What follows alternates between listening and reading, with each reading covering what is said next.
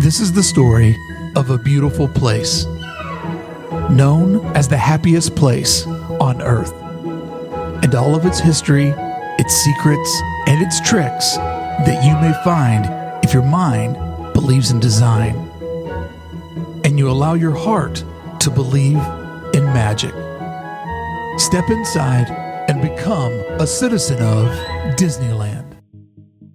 Greetings, fellow citizens of Disneyland. Bricky here. Today, we're going on an ordinary adventure. But before we get started, I want to welcome all of our new listeners because I'm happy to report that last week's episode, episode 68 with Katie and Spencer of Best Life and Beyond, was our biggest episode ever. So I want to thank those two for such an amazing conversation that so many people said they felt as if they were sitting right there next to us. And to me, that is the greatest compliment I can ever get for doing my job. So thank you to Best Life and all the new folks that have hopefully come back for another serving of Disneyland for Designers, our weekly podcast that is always focused on telling the story of not only the park, but the people that make the park so special. One of the things that surprised me the most about going to Disneyland over and over again and moving out to Southern California is there is a community behind this theme park, and that community to me was just as attractive as the magic that built the park. Coming up soon, the return of Jared Maruyama, hope I said that right, celebrating Alice in Wonderland's 70th anniversary, 70 years of Alice and her influence on Disneyland. And Philander Butler will be returning with the complete history of the Jungle Cruise and a review of its future. Of course, that one we have to wait for us to get back into the jungle to see all of the additions and plussing that has happened on this opening day attraction. But before we get back into the parks with those two episodes, next week the Creator Series continues with Dylan of Theme Park Obsession coming by to not only share how he got into becoming a YouTube creator after being a cast member, but also his love of roller coasters, his love of theme park design, and a little forward facing armchair imagineering as Dylan and I look to the future of Disneyland.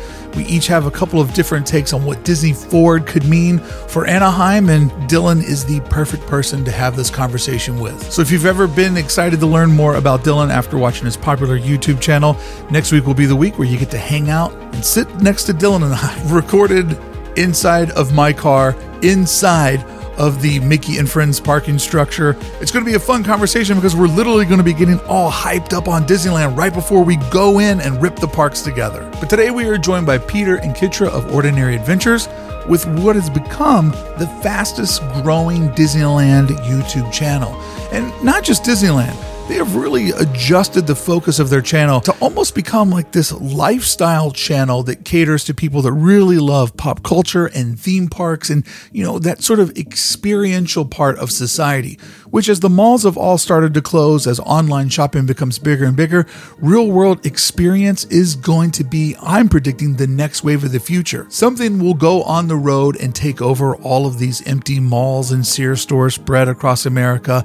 Real world experience, I believe, is that next level of consumerism and experience that will document this time period. You already see it happening in major cities all around the world, and it's just a moment of time before these ideas get packaged up and shipped out to middle of America. And what a great place for Peter and Kitra to be because they have adjusted their what started out to be a channel about Disneyland and Star Wars Galaxy's Edge. They've really adjusted it into being almost like a little bit of a business, you know? And even though they don't like me saying that, and you'll hear that in today's interview, I do see them as running a business because they have really sort of maximized their efforts, diversified the labor that they share amongst each other, and have really taken ordinary into a, like a humming machine that is always where that next big theme park thing is popping up, but as well as being able to slide back into other pop culture moments that people just want to be a part of. But when I see the growth of their popularity, it doesn't surprise me. Peter has already won at the internet once before with Slash Film, which is a major entertainment website. And uh, he knows a thing or two about the internet. He's actually been helping me out with some things because he just has a really great vision for making the virtual product. He can just kind of focus in and see this thing that doesn't really exist. Like, can anybody hold a YouTube video in their hand? I mean, you can hold the SD card, but that's not the YouTube video. But knowing the internet is only knowing half the battle, just like G.I. Joe. People have to like you And people really seem to love ordinary adventures. And I think it is because they are quite simply ordinary.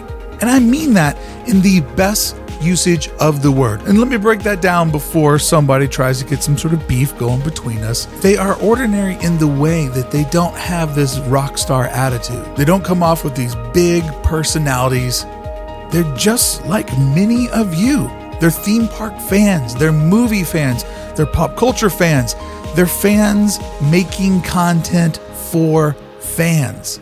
And I think that's important. I think that's super important because so many people can relate and see themselves inside of Peter and Kitra, not only as individuals, but as their relationship. And when you start a YouTube channel and you come up with the idea that you want to put out X amount of videos a week, it can become a lot of pressure because there's not always a new attraction. There's not always a big announcement. There's not always something new to catch everyone's attention. So sometimes you'll see creators get into things that they really don't care about just because they're trying to hit whatever goal they have to get X amount of videos up per week per month. I don't merch. Like merchandise just isn't for me. I like to look at it, I like to touch it. I don't buy it, I don't collect it. I don't know where to put it. I, I'm just not wired that way. But Peter and Kitra, they don't just buy the new lightsaber because, like, oh, this will be views and this is what we need to do to get Tuesday's video out. They buy the new lightsaber because they need it to fill their soul. Their shelf and their hearts would be empty without it, and they need to give that lightsaber a home. I love doing these interviews face to face. Being inside of their beautiful, well decorated home showed me their insane collection, but it also showed me the path of their popularity.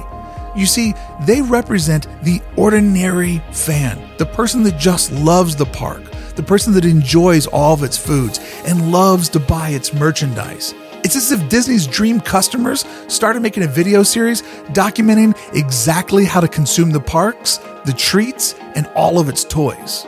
I think being genuine has been a really good look for Peter and Kitra, and why so many ordinary folks, people just like them, have decided to subscribe and always go on their ordinary adventures. And if anything made today's conversation a little bit difficult, it was actually trying to get them to talk about themselves and their success. Sometimes success can make people feel uh, clearly uncomfortable, but we got there. We got to a great conversation, and I'm so excited for you to hear it. But first, let me remind everybody if you want to support my content, you can become a member of Club 1313 over conveniently at club1313.com. Tomorrow night is Cars Land the movie. We're going to get together and watch Cars Land the movie. I know it's not really called but to me, it will always be Cars Land the movie because I've been to Cars Land hundreds of times Never seen the movie. Watching it tomorrow night for the first time with members. Next week, on the 13th of the month, is our members only live stream, which are always a lot of fun. Would love to have you in the stream with us. And on the 26th is 1313th DCA Day in the park. Can't wait to hang out with some of my club members and just have fun being together, loving this park, and getting to consume Avengers Campus together for the first time. All right, let's get started with today's episode, episode 69. I want to thank Ordinary Adventures for inviting me into their home, for having this conversation, even though at times it made them feel uncomfortable. And I, I really want to celebrate them for just winning by not overlooking the obvious. People just at the end of the day want to see people that they can relate to do all the things that they wish that they could do. Such an easy thing when you look at it in reverse. And with someone who suffers from big personality syndrome, I have to admit, there's a part of me that is jealous. It's Ordinary Adventures on Disneyland for Designers, episode 69, made possible by Club1313.com.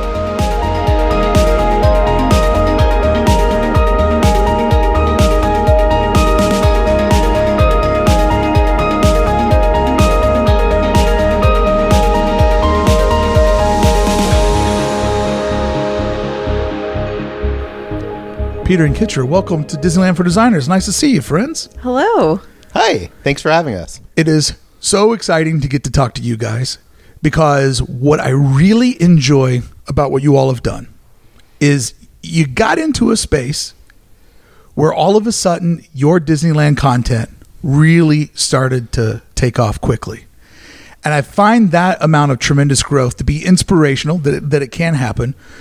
But it wasn't an accident because you guys stumbled upon something. You saw a little bit of growth. And what I identify with the most as a fellow creator is you guys have really taken ordinary adventures and you're treating it like a business, right? Like mm. you're running, I mean, you're still very entertaining and we're going to get into your personalities, how that works. But the thing that I see in you guys that I admire the most is the commitment to quality. The production level keeps going up while I'm setting up the recording equipment, you're even like, Bricky, do you think this is a crazy idea to make this part of our business more efficient? And I say, no, it's not. Just because it's YouTube, it doesn't need to be amateur hour. And I love your all's commitment to making it better and better every single Well, time. Well, thank you. I appreciate that. Yeah, thank you. Uh, I will say, I don't know. I the word business makes it like I, whenever I think business, I think like oh, they're they're in it for the money or whatever. And like when we started doing this, um, which wasn't that long ago. Yeah. how long was it? Like two.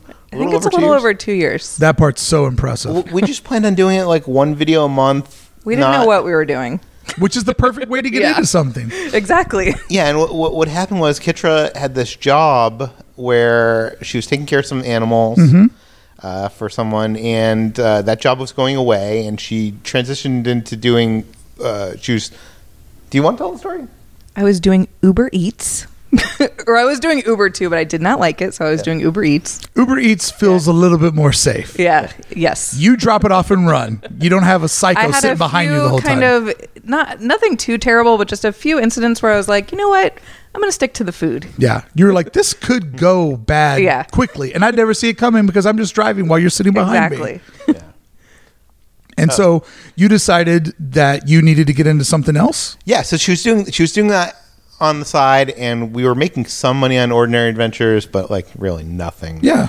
and the pandemic hit, and driving and going places and picking up food and tra- Yeah. you know passing it off to What people. could go wrong? Yeah. it sounded like a bad idea. yeah. So we we we launched this Patreon to like basically because I already have a full time job Right. um, running Slash Film, and so we we you know, and nobody. I don't know. We we really had to fill the void of like what she was making on Uber Eats, which wasn't that much. Mm-hmm. It was, you know, yeah. So you had a modest goal. Yeah. If we could just replace Yeah. what you were making with the YouTube channel, then we'll be in a good spot. and luckily our, our followers i don't know I, I i think we like a lot of the creators you probably talked to during the pandemic uh you me you know all, the disney youtubers filled a void that was there of like people were used to going to the parks every week Oh, 100%. and uh, thankfully, you know, us badly making food at home in our kitchen so, somehow filled a void, and people were able to join our Patreon and become part of this community. It became that's the weird thing. I when we started doing these videos, I was like, oh, we're going to create these videos and put it out there, and some people will watch it. And Yeah. whatever. I didn't expect there to be a community. Well, I guess when I say the word business, Yeah. I'm not meaning the word business like, hey, you guys figured out how to make a lot of money off of going to Disneyland. That's not what I'm implying at all. I still got a full time job. Good, because I do too. I'm still a full time podcaster, which is also another make believe job. But uh, It's not. but what I mean by business is that you guys exude a level of professionalism. Okay, where- that that I, that I appreciate. Yeah, and, and, you know when I say running it like a business, it's like yeah, you know, all of my friends that are in bands, they still love playing the music, but it's the business that gets you out on tour, right? It's the business that makes it to where you guys can go to Hawaii and and shoot some videos or go out to the East Coast and you know see what's happening in those parks, come back here and cover these parks. Like I admired how you guys were like there's something here if we follow this we can not only have a really great time, but it can start to support itself and grow. And and I think that you guys really put a level of professionalism into things and and slicked it up that I was looking for in this space because some of the content is a little fast and loose, and that is a good spot for YouTube. Yeah. But like you and I, Peter, we both come from the entertainment industry. And there's just a certain level of quality. If things don't hit that benchmark, I'm like, what am I watching here? You've gone live every week for five years, and you still like look like a monkey taking a rocket ship to the moon every time you go live. That's Yeah. so true. The, the worst I, I was saying to you before is like during the live stream when the person puts their finger on the screen to like go back to find a chat or super and, and the finger's covering the camera. So you're like, I don't know. It's, And you're a guy like, But- you're a lot like me, where you go, okay. I looked back at my video, and you can see my finger on the screen. and by the way, we've done that when we're at the park. Sure. I don't know how you do it. I, I've already had this conversation with you, but we've tried live we can't vlogging in handle the it. parks. We can't handle it. It's too much. I think it's incredible. Like there are some things we'll get into today where there's two of you, so I'm sure the division of labor makes it awesome. but I think live streaming IRL, like in an environment like blazing around Disneyland, uh, it's a one man show. You know what I mean? Like Yeah. it is a one man show for me to rip around there to do what I want to do. Uh, but what I like though about you guys and where I feel like we have a common bond is that if you went home and you watch back your video of you scrolling your finger, you're like me, you go, I need to put an iPad in front of me. I need to have a laptop next to mm. me. Or what I do when I know that I'm going to be scrolling through the conversation, I just find a really beautiful spot at Disneyland because there's a couple of them. I turn that camera on, so you're watching the Mark Twain go Oh, by. that's smart. While I'm scrolling in the background, you know. Luckily, that phone has two different views on This is it. why you're the master. But no, I, I just I really enjoy all of that. And so when you guys were getting into this, you guys caught a early wave of of really dedicating your channel to the opening of Star Wars Galaxy's Edge in 2019, correct? that is true.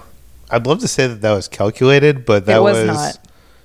Uh, so when Galaxy's Edge was opening, I, I have this site called Slash Film, which uh, is a pretty popular movie site. Yeah. And we were invited to the opening of Galaxy's Edge before it was going to be opening to the public. So you were there the night with Harrison Ford. And, Actually, I was there the Yeah, so we next weren't there day. that night. We were there the, the yeah the next day. okay, I got to pack up my stuff and go. That's not that impressive of a story. I know. yeah, we weren't there with George Lucas. Yeah. Okay. So So you're there the next night. yeah. Still a good night. Though. yes. Yeah, it was still awesome, and there were still VIPs there. Like there were still like the Game of Thrones creators were there, and like Yeah, because those guys were going to get a Ben series. Schwartz was in front Dave of us. on- Filoni. yeah, There's Yeah. a bunch of people there. if you watch our video, like it's like if you look in the background, it's it's funny like spotting this stuff. But um, for years, I had covered theme park content on Slash Film because I was I, just a huge theme park uh, fan. Mm-hmm. But I was like, you know, no one's going to want to read an article about this new land. They're, I mean, I, we'd usually cover it, and Kitra would take the photos, and I would I write take the. really bad photos.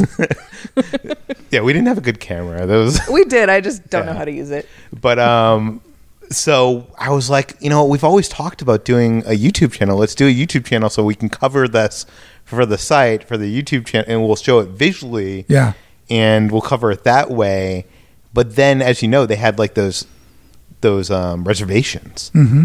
And every one of our friends was Star Wars fans, and every single one of them got a reservation and put us on as a guest because So many people hit me up that day and go, Bricky, I put you on my reservation. And I'm like, oh man, that's so awesome. I appreciate it. And then out of the side of my mouth, I was like, so did 20 other people. but it was great because I just kept getting back in Yeah. and Yeah. back in and back in because people were like, there were six of those. And people were like, oh, I know four people that really want to go, but oh, Peter and Kitra, I'm sure they'd like to go there too. So yeah, we went a lot the Yeah. first. I mean, we've gone a lot in general, but the first couple weeks, like we went so many times. I think we had six or seven reservations in that first like three weeks that they had. and we filmed a video every time that we went. right? perfect. Yeah, and we were just like, let's do it because it's going to be harder to get in there. So let's show people Right. what it's like. And to be honest with you, a lot of people think that like because it was on Slash Film, maybe it got more views that way because we got It in there a day early. Can I say this though? That video was probably the least viewed of our Galaxy's Edge videos. The one that we got there in there the day early. Well, I thought like when we started our YouTube channel because he has like a little bit of a following on Twitter or whatever. Yeah. Yeah. I was like, oh, we're gonna have so many like subscribers right away, and we definitely Slash did. Film has like millions and millions of readers, but those readers are about film. They're not about. They, they don't. They're not all about Disneyland. They don't want to see you guys go to a luau in Hawaii and make a pot. Yeah. But eh, let me just stop for a second, though. I often kind of hear in your voice where it's like, uh, you know, um, Slash Film got us to the opening of Avengers Campus. Yeah. And I don't know if you feel maybe like, uh, you know, oh, I just want to explain to everybody how we got here because YouTube doesn't get a media day Yeah. you have worked your butt off building that business. You have already figured out one way to crack and get in the internet. if that helps out this project, I would feel Oh, yeah. zero remorse about that at all. Because you've already worked, you've already laid a solid foundation for ordinary adventures. You know, if my podcast can help me slide into anything, woo! Well, speaking of I'm event- sliding in that spot. Speaking of Avengers Campus Media Day, I wasn't invited. I mean, because of the pandemic and stuff, I think they were really limiting it to just How many like- people could be there? Yeah, but they're also like, I don't know. So we had to really fight for me to come because we're like, this is kind of like our thing, Right. And like, she needs to be there to do this and whatever. So And l- thankfully, the Disneyland publicist like saw our video and like I guess submitted it to her boss and was like, "Look, this is what they do." finally, they were like, okay, you can They're come. like, Hey, Yeah. Disney's difficult in that regard. Yeah. Yeah. Really difficult in that regard. I've had to, you know, really go on bended knee to get exposure to a couple of different interviews or talk to some people or go someplace. Like it doesn't um it doesn't happen easily with them. But Mark, I'll tell you, I Disney will fly me around the world to go to the set of like a big Marvel movie and Yeah. interview Yeah. Robert Downey Jr., like some of their biggest stars.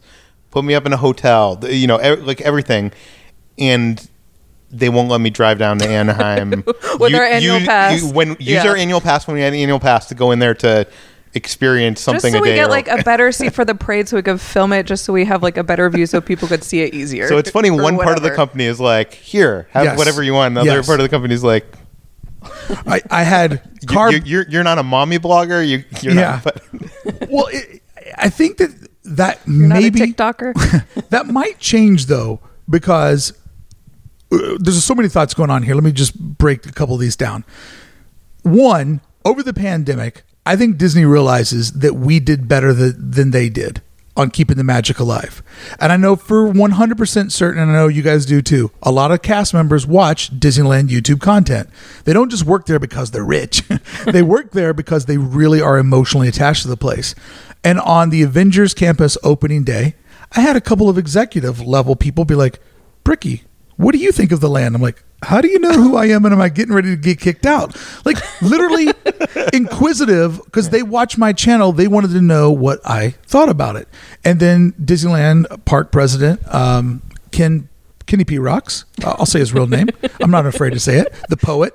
He walked up to a lot of YouTubers and was just like, you guys having fun? And he didn't officially say it, but it felt like, you know, happy that you guys are here. Thanks for what you guys did. You know, and I just feel like there's something happening right there where they're starting to realize that there are, you know, a handful of creators that are working really, really hard to tell their story in a way that they're not capable of doing. And so I do feel like that open invite might be around the corner or they might just be a little bit more open to things. But at 100%, I know what you did with Slash. That is an amazing accomplishment that I'm sure you're completely proud of. I don't see how that's anything that you should ever be like, oh, you know, I got in here because of my movie. but I, I do want to say that like with Galaxy's Edge, for some reason it it just didn't blow. it didn't help us. Slash helped us get in, Sure. but that video didn't even go like really anywhere. But Um, it was your first video. I think it was like our third video. We we did a few like tester videos before that. Yeah. Um, but yeah, it was our first like. All right, Well, you know, some of us might have done a good video. Some of us might have done a couple hundred videos before we got one that caught. So it's always kind of that thing. But what I would say to you guys, this, I think the reason why the channel took off, like slash film, Yeah. no doubt about it. Just like with my podcast and my connections, Yeah. it'll get your foot in the door. But people aren't just going to watch the video because you have a popular media website, right? I think the thing that is taking you guys from getting your foot in the door to having one of the biggest audiences in the space is your relatability. I think you guys come off incredibly relatable, and, and you guys have mastered a skill set that I don't know if you're aware of.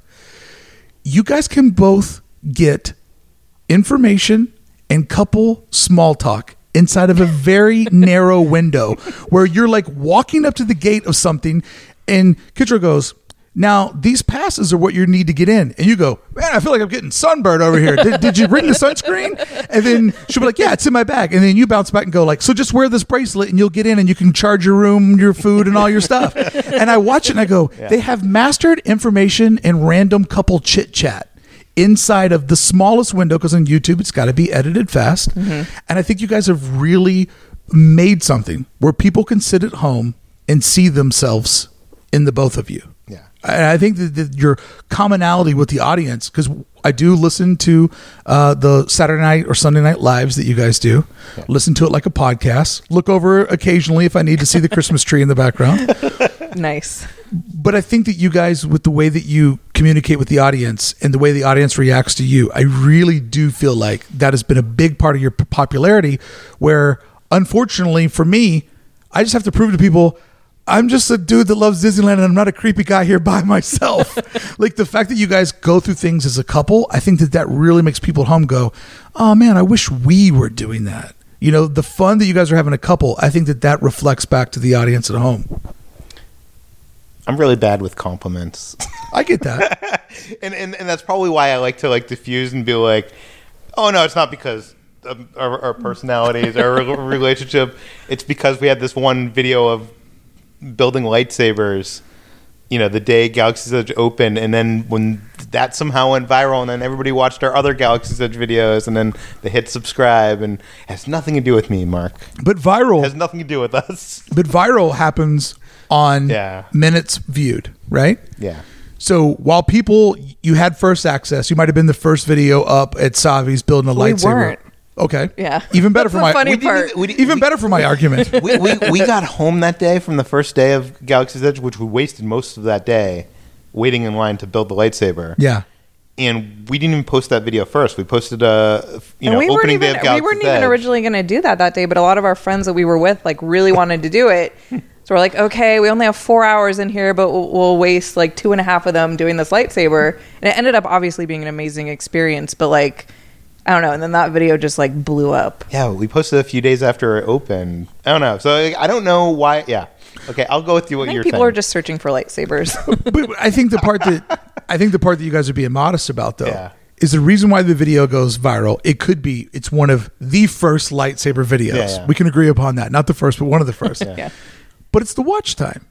It's the amount of time people are able to watch it, which means there's a likability there.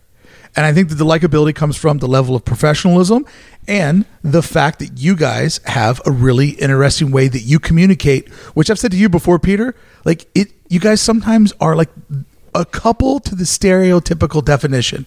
You're, Oh, yeah.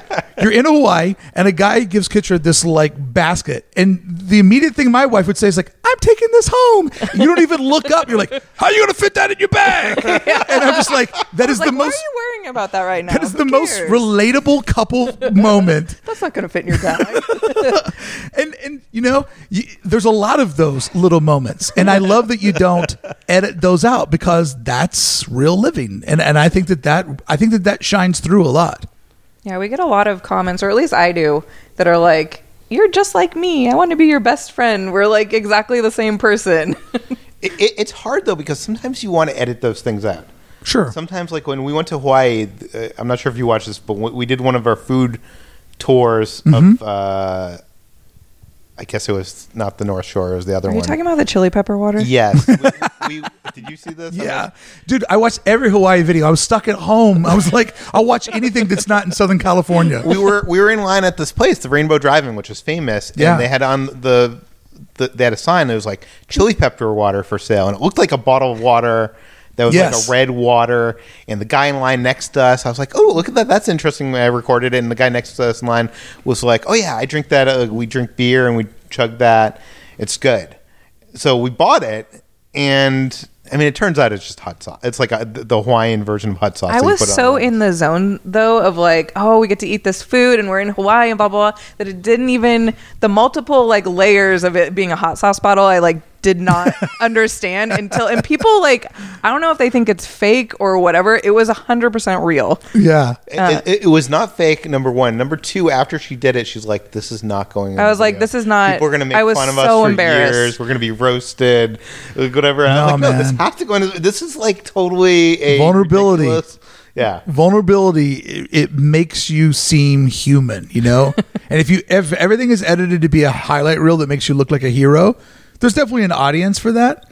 But I think with the numbers that you guys have built and with the community that you've built, I think you have to put down that level of vulnerability. And I think to also, there's a little bit with you guys where you guys kind of represent like this ideal lifestyle of wouldn't it be nice if we could do what they're doing? You know, and I know that you guys don't you know, uh, try to you know front too hard or you know whatever the, the be flashy with it. But I think there is a lot of people that go to jobs that they're you know there for insurance or there for a family responsibility, and seeing a couple you know, go out to all these various theme park things and dipping into this, this and that. I think that does add a little bit of like fantasy to the YouTube channel of like, man, you know, it wouldn't it be fun to do what they're doing. So I'm going to pin, I'm going to get away from compliments because I see it's going to end up being me talking.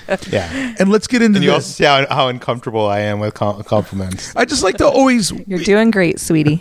well, this is the way that I look at an interview, right? Yeah. Some of your audience is going to be hearing this. Yeah. and I think it's share it. I think it's important. Thanks. Uh, I think it's important to help you guys tell your story to them and realize some of the things that maybe is subconscious or or that exists in a way that they haven't really thought about before. So with you guys putting out this many videos, who's booking the calendar here? Uh, it's kind of a joint effort. We have a Google Doc where we put kind of ideas of things or That you wanna cover? and stuff that we're like, oh, this would be cool if we did that. Like for example, when we went to Hawaii, we had like this whole list. We didn't get to do everything, but like it is somewhat planned. Of like, okay, we want to go do this and this and this. But I f- yeah, I don't know. Like it, it, it's not the planning of it. I don't think is that exciting. Um, it. I. I mean, I do realize this is one thing. I'm not good at looking at our videos and figuring out what's working, what's not. Like hearing you talk about us gives me more insight. yeah, because I don't know what we're doing. us Dude, I- than than I could ever looking at us. I don't watch my videos. You don't watch your own video. Yeah, You'd be but but I watch crazy other to people's it. videos Yeah. and I see like why why do I like this? Why do I not like that? Why whatever and that gives me insight into you know, it's not about copying what they're doing, but it gives me insight into like what I'm doing what we're doing right and what we're doing wrong. One hundred percent. Yeah. that's one of the reasons why I wanted to start to interview fellow creators because I think so many people watch this content. Like, there's a lot of people consuming this content, and I don't think that everybody thinks about what they don't see. You know, the mm-hmm. booking the trips, the balancing a calendar, and you know, it's one thing to fly out to the East Coast to go rip a new roller coaster the day that it comes out. But there's a tremendous amount of pressure to get that video up as quickly as possible so that you can catch the interest of people on that. Because, you know, you guys are in a good spot where you don't have to be first because keep people do care about your opinions and they'll still click play even if you're two or three days late because they want to see how you all experienced it. Oh yeah, that's what everyone tells us. All of our supporters, they're like, it doesn't matter, you know, when you post the video. Like when we went to Festival of the Arts at Epcot, we posted that literally like with a day before the festival ended, Yeah. just because we really wanted to go. We had never been. They're like, it's not about like we might have seen a bunch of videos on this already, but we just want to see you like doing this thing or whatever. I think that's the biggest compliment a YouTube channel Yeah. could get. That I don't expect you to show it to me for the first time. I genuinely just care about how you experience it. Yeah. Yeah. And I'm willing to get a contact buzz or a, a, a relationship to the item or event as you guys experience it. Like I was laying in bed one morning going, I can't believe I'm watching a water park video. I won't even go to a water park. Not even a Disney water park video. No, you weren't even watching a Disney Oh, water I was watching one of Knott's. Yeah. it was like a parking lot with pools thrown in it. Yeah. but it was somehow I'm like, this is actually entertaining. And it, you know, I know you guys are professionals, but I was questioning the subject matter, and I'm like, I'm going to hit play and see how long I can go on a water park video. When I got to the end, I was like, son of a gun, I actually made it to the end. And by the way, that video not shot with her like, you know, That's great iPhone- camera. It was shot, shot with an iPhone and a GoPro. Yeah. which I always. You mentioned the professionalism of stuff looking good, like, that, that- Or sounding good. or sounding good. That that's like where I feel like I'm uh, at my best is trying to like shoot the B roll and making Oh yeah. stuff Every looking- week it's like a new thing in the mail. It's like, look at what I got. And he's so excited to show me. I'm It's like, a new "That's cool." diffuser. and, and Yeah. it might and, and it might be overcompensating because I don't feel like people are coming showing up for my personality or whatever. But she brings the personality, and she brings. I do? Yes, Oh, thank you. and then she edits it and, and makes the mess I shot into something that actually looks. Yeah, that's a big part of it. I, I don't know. I, I think that um, I think there's a lot of personality from both of you in the videos, and there's a third personality, which is how you interact Yeah. as a couple. Yeah. Well, we complement each other. Like I always say, like I would never be able to do it by myself because I'm never the one to really hold the camera. That's all him. Yeah. And then he, like with the Avengers Campus thing, it's like he's like, I don't want to go by myself. Like I need you there with me to like do this. So we like have a good balance with each other. Oh, absolutely. And I think that the couple aspect of it is very attractive to people. You know, um, everybody wants to do something with a best friend and seeing, you know, ultimately a good couple is about being best friends. So I think when you guys do things together, I think that relationship makes it really fun. And when I watch your channel, it's one of the things that sometimes like, man, it would be nice to have a number two. You know what I mean? Like next to you to be like, hey, what do you think of how this thing tastes? You you know the other thing about it though is, and we watch a lot of YouTube, uh, not just Disney, but else. you Oh know. yeah, you got to watch other channels on other subject matters to sort of see like what am I missing in independent like what can I take from the YouTube stratosphere and bring it into my world? But here's the one thing I noticed when I look at Disney: it's a lot of white guys. Oh, it's not and, uh, diverse at all. And I fit into that category. You fit into that category, and like I think that is a benefit that we half this channel is not a white guy. I mean, it's a white woman, but it's it it represents you know that's half of the Disney demographic.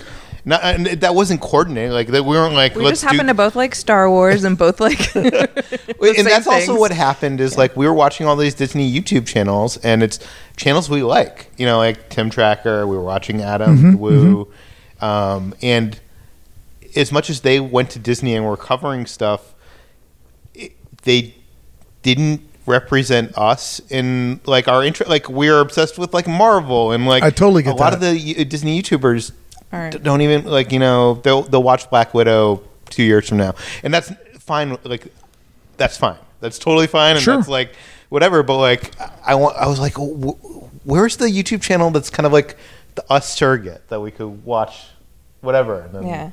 No, I think that you guys you hit that uh, perfect niche of you are the people that collect. Yeah. You know, you are the people that don't just buy the merchandise for the thumbnail. You actually have a collection, and I enjoy. Yeah, and we're sitting in the middle of it. And you know, when you guys buy the newest saber, I really enjoy your interviews, or uh, not your interviews, but your reviews, just because it's from a collector's perspective, you know. And and I know that you guys try to you know be positive where you can, but when one's not perfect and Yeah. you're like, I, I really wanted to like this, but it's a little light, worth the money. This one, you know.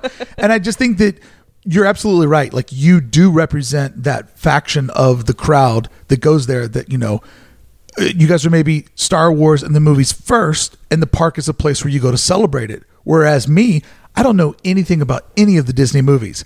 I just love the park. Yeah. And I know the history and the design and the construction of the park better than most. That's And so that's where I focus because that's my passion.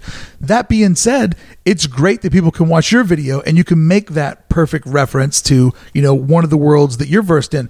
But as far as um, diversifying the content, uh, it is awesome to see a couple and to see you know more women doing it. Uh, right now on the West Coast, we don't have hardly any Is solo female is there a solo female true, huh. vlogger other than like super enthused out in Disney World. Like I, I, there's Danny seven Oh, oh oh, two. yeah. seven oh two. I'm sorry. and I- there's I- Jackie Super Enthused. Yeah, Yeah. And out here at sort of a level that I'm aware of, I mean, I'm sure there's an independent, smaller creator somewhere that I haven't stumbled Yeah. across. there's a bunch of couples. There's couples, but there's not really a, a woman ripping the park solo.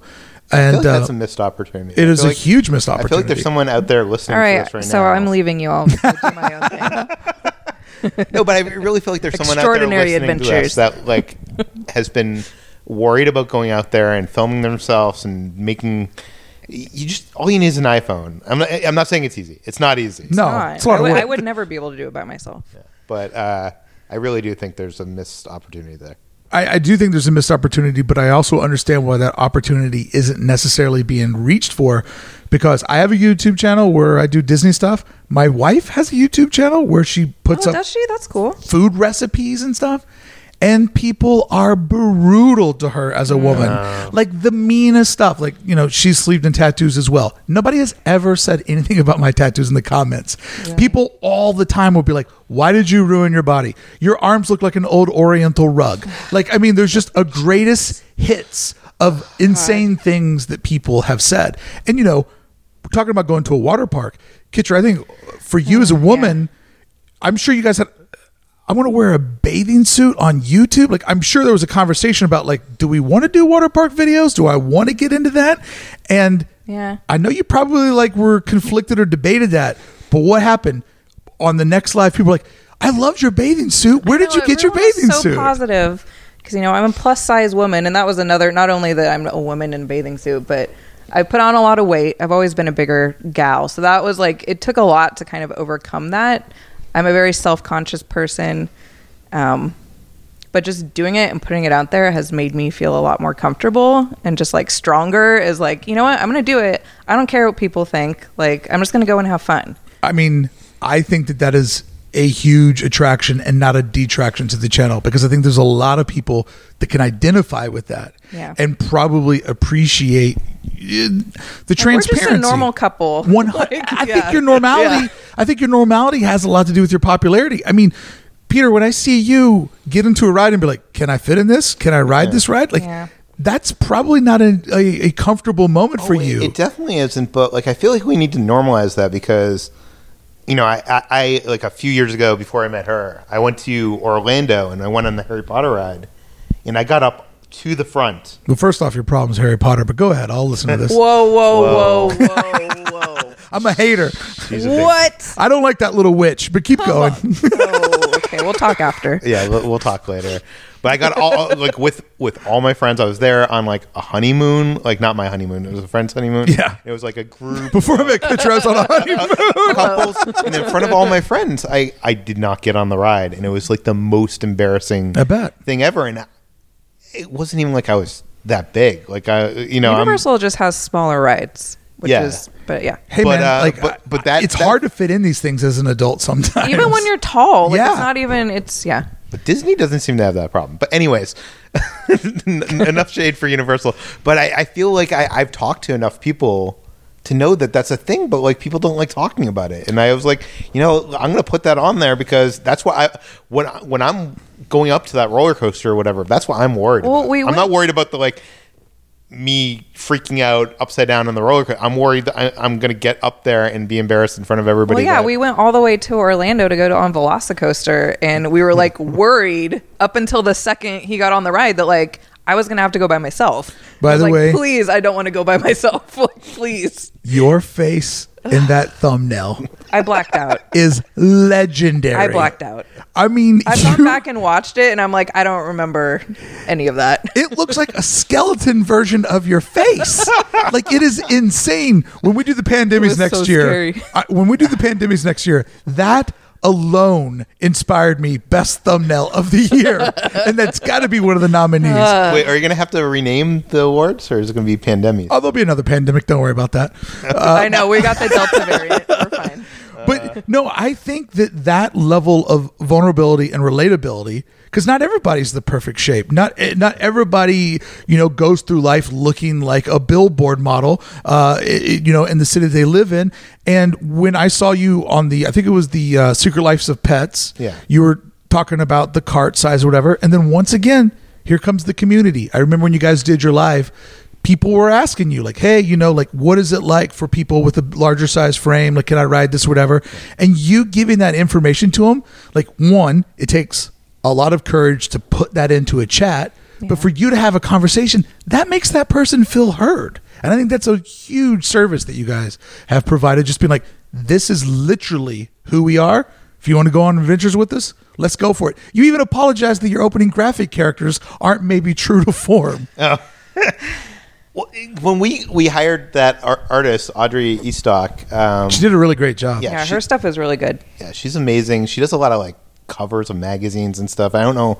I think it was like at the beginning of the or no, it was actually before the pandemic. But like I don't know how we got her, but she did the sketches, and I even when she did the sketches, I was like, can you make us like like what we actually like because they were like really skinny. I was like Right. a little bit bigger, and then when she made it, like it still wasn't.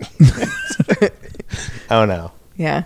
Well, so let's do this. You you got the popularity, like what got the channel like out of the water was covering Star Wars and being there early. And as we've hung out before at the parks and talk shop, you said, you know, we got a lot of Star Wars fans.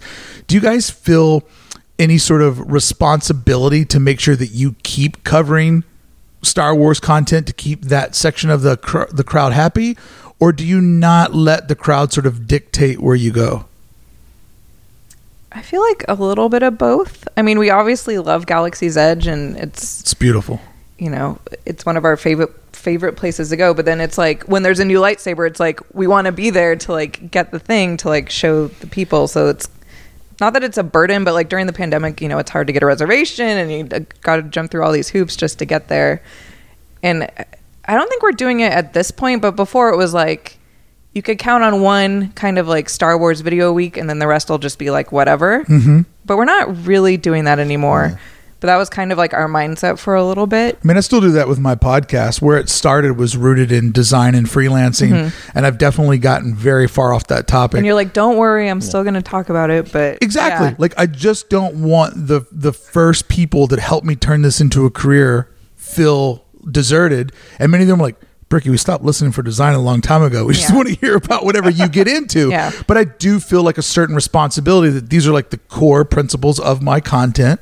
And I feel like I should deliver to all those audiences. And I know that Star Wars was kind of the thing that like got you out of the gate. And I was interested to see do you feel like you have a responsibility to Star Wars to keep that going? You know, here's the thing: is I do feel like there's a responsibility because there isn't many other Galaxy's Edge channels out there. And it is authentic to you guys. And there are like Dano. Yeah, we actually love it. and Yeah. Sir James and uh, always believe. always believe and um, who am I forgetting? Uh, Rex and around.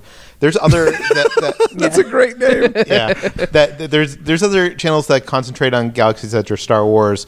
Um, but we all have like, we all do it differently, which is cool. yeah, Yeah. like Sir James, just he's all lightsabers. Do you know what I mm. mean? Like mm. and Dano's like all droids. Or not really. droids but and yeah. toys. We're like vlog. You know, we're one of the Or like vloggers. the food. Yeah, you hit it for um, more of like a lifestyle Yeah. edge. but um, I do feel like there's a there is a responsibility when something new happens there for us to to go cover it. But at the same time, I don't think I ever want the channel. We've talked about this, like to be something like we're doing it for the views or for like we did this thing, the Black Kyber challenge. I'm not sure if you were People following love that. time. Where Yeah. I was trying to get a Black Kyber tr- uh, crystal. You open the red Kybers and I don't know what the odds are, but we had to go through 20 or something. Spent a lot of money. Spent a lot Yeah. of money. How much is one? Like fifth, 12, 15? Yeah. Oh, wow. tax, And what we maybe? did is every time we went to Galaxy's Edge, we bought one. Right. And then people started coming up to us and giving us them, and we would open them. Oh, that's It great. Became this big thing, and it was awesome, and people were really following this like challenge. And then I, I eventually found it. When I found your channel, that was had already been going, Mm-hmm. and I would see that happen, and I go, I don't understand the genesis of We this. We should have Like, explained it better yeah. each time. We tried to like go quickly through it, but yeah, it's, it's tough to like bring. But I think it's I think it's cool when people walk in when you don't actually know everything that's happening. Mm-hmm. It's inquisitive, and if the people are good and personable, then you'll dig and figure it out. I remember the first time that I watched uh, Felix PewDiePie. I was like, "What the hell did I just walk into?" but it was entertaining, and I cared enough to figure out what Lawai meant, and I you know went on that journey. But anyways, as you were saying, Yeah, and then um, after that, like we asked the fans what they or our viewers what they Yeah. wanted, and they wanted Kitra to go find one, and she found one in like five or three. Yeah, I found something. one really quick. I found one really quick, and then like we, we had this conversation like, sh- should we keep on doing it? Should we go there and like give it away to someone that comes up to us? We had, like, all these different it? ideas And of, I like, was how to do no, or it. Just stick. That would just be doing it to do it. Like so I you found it. She you- found you, it. got like- to the end of the journey, and it was we, done. We it's got to the journey, and I think we could have got. uh, Could we got more views by doing another challenge? Sure, Yes. sure. But, like that's not, you know. No, I totally get that because as a as a creative, um, I'm always look like I love Disneyland, and I look at it as this beautiful set piece that's at my fingertips, and I'm constantly racking my brain to figure out what can I do in there that hasn't been done before? Yeah. Like what's a diff- what's a different way to make people fall in love with the park and literally get done with a 10 15 minute video and get that rush that is being at the park, you know? And so just like you, if like I've been addicted to the half caf or the black caf oh, drink. I haven't had it I yet. still haven't had it. and I made a song for it. and I've done the cold brew drink song like three times. It's good. You know what I mean? Like I'm not gonna have to go there and do that every. You, you know, I'm not doing it every single time. Yeah. And you know, one time I told people when I was live streaming in Avengers Campus, if you get it to like 300 likes, I'll sing the rest of the video. and so I did Avengers Campus the musical. Oh my god, I have to go watch it. And that. then the next time, and I was wearing a Doritos gauntlet because Oh, no. I couldn't get to the place that was selling the actual gauntlet. So I ate a bag of Doritos and just wore the bag as Oh if it was a gauntlet. amazing. But that being said, I'm not going to go there next week. And because I was in Avengers Campus, people were like, when are you going to start singing? I'm like, "Eh, You're like that already happened. we don't do it every time. Yeah. Because one, it's when it's unexpected, when it's a natural curiosity, it's good content. When you do it again, you're overplaying your hand. So I totally get you being like, the crystals ran its course. We need to do something else. But also, like on, on, on that hand, like we were there on opening day of Avengers Campus with.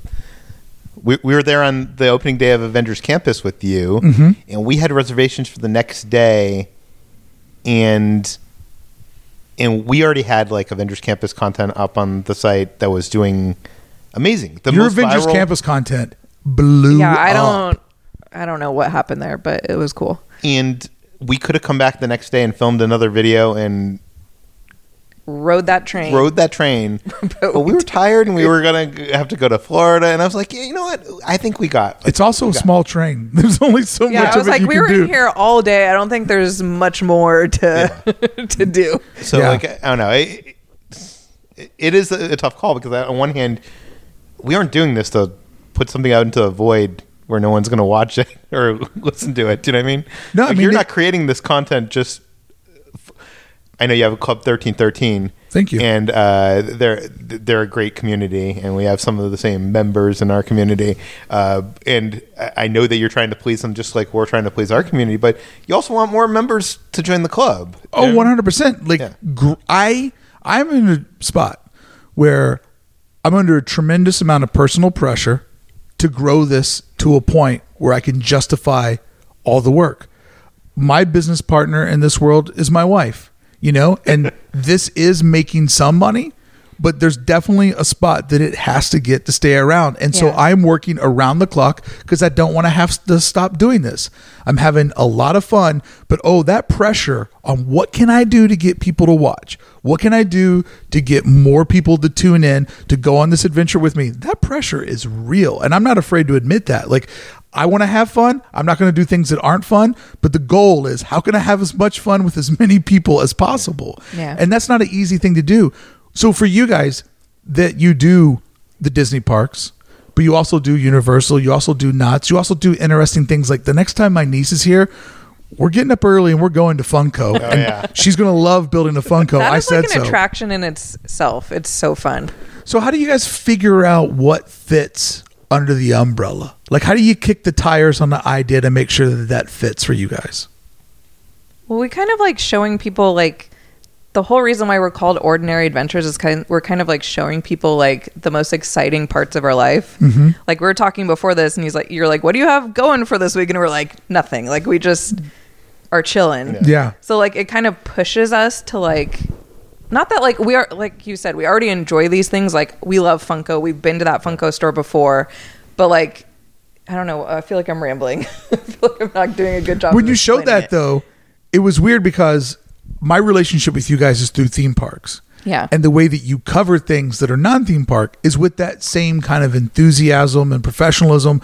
So normally if I saw a thumbnail like we made we made ourselves at the Funko store, I'd like skip. But because I trusted you guys, Yeah. I was willing to go on the adventure with you. And it was actually like that looks really, really fun. And I know that my niece, the next time we fly her out here from New York, that would be something cool. that she would love, love to do. that when people are like comment and they're like I never knew that was there like we have to do that Yeah. the next time we're here I mean, when we started this channel, it wasn't we knew there was going to be a heavy heavy emphasis on theme parks because we love Yeah, theme parks. That was our thing. But we also thought it was going to be collectibles, and Magic. travel, Unboxing. Yeah, unboxing collectibles. We had like a list of stuff. Yeah, The one thing I do not want to do is unboxing. I do not enjoy gifts at all. They make me feel awkward. Like I have zero social anxiety, but you put a gift in front of me, I'm like, ah, I know. great. I, don't know what to do. I'm kind of the same way, but like it's so fun when we do get like mail and stuff, and like a little kid like draws a picture of like Gizmo. And but what do you do with it And- afterwards? Oh, we have a. I need to organize it better, but we have we keep everything, and I want to eventually get like. I don't know. Good question. 'Cause I want to get like folders or something to put them in. Right now, they're just kind of like in bags. Because people will come up and give me something, and it is so sweet that it literally like chokes me up. I know. And I go home with it, and I go, "That was such a special moment."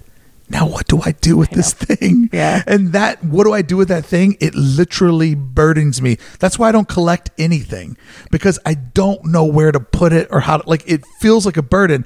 Meanwhile, sitting inside of the pop culture museum right now, you guys don't seem to have that anxiety. I kind I've kind of reached a point. I know you haven't, but like every time I like buy something, I'm kind of like, where am I gonna put this? It's kind of like one in, one out sort of thing for me. Like, I don't know. But it seems like you guys do a really good job of doing things outside of what you're known for. Yeah. But really keeping it to feel like, if I use this word, forgive me, on brand. You know, like it feels like, oh, Thank you. why are these two going to see Slayer? This doesn't make any sense. you know, like everything you do seems to kind of fit the overall umbrella. And I also think what's important is that when you're doing those other things, you still feel like the same people from the parks. yeah. Well, well, we when we went to Hawaii, we thought people might follow us for that. Like our community might follow us for that because it's Aulani and that's Disney, and Yeah.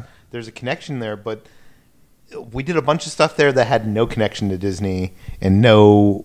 Uh, you know, we went on these food tours and we. Uh, Ugh, the food. Were you guys like So good. trying to fit meals in on the way to the airport? yes. We, remember yeah, we that. went to a really nice Hawaiian restaurant, like, and Oh, we place is almost were late amazing. for our flight, but it was worth it. D- Hawaii is so expensive. But some of those food Yeah. videos are like our most viewed videos out of Hawaii, more well, not than even that. Like, people from Hawaii found us that way. That's awesome. Like it wasn't just like our audience. Like it was like I'm from Hawaii, and you're right. Like this is the best shrimp truck, or like whatever. And, and you mentioned about how Disney is seeing vloggers and seeing the value in that. We were told by someone in the park that they're going to Aulani. We have so many people come up to us and like, "I'm going to Aulani because of you." Yeah. I swear to God, we probably sold like so many uh, Aulani vacations out of it. But they called Aulani to like see what there was to do around the island, and Aulani was like, "Check out this YouTube channel.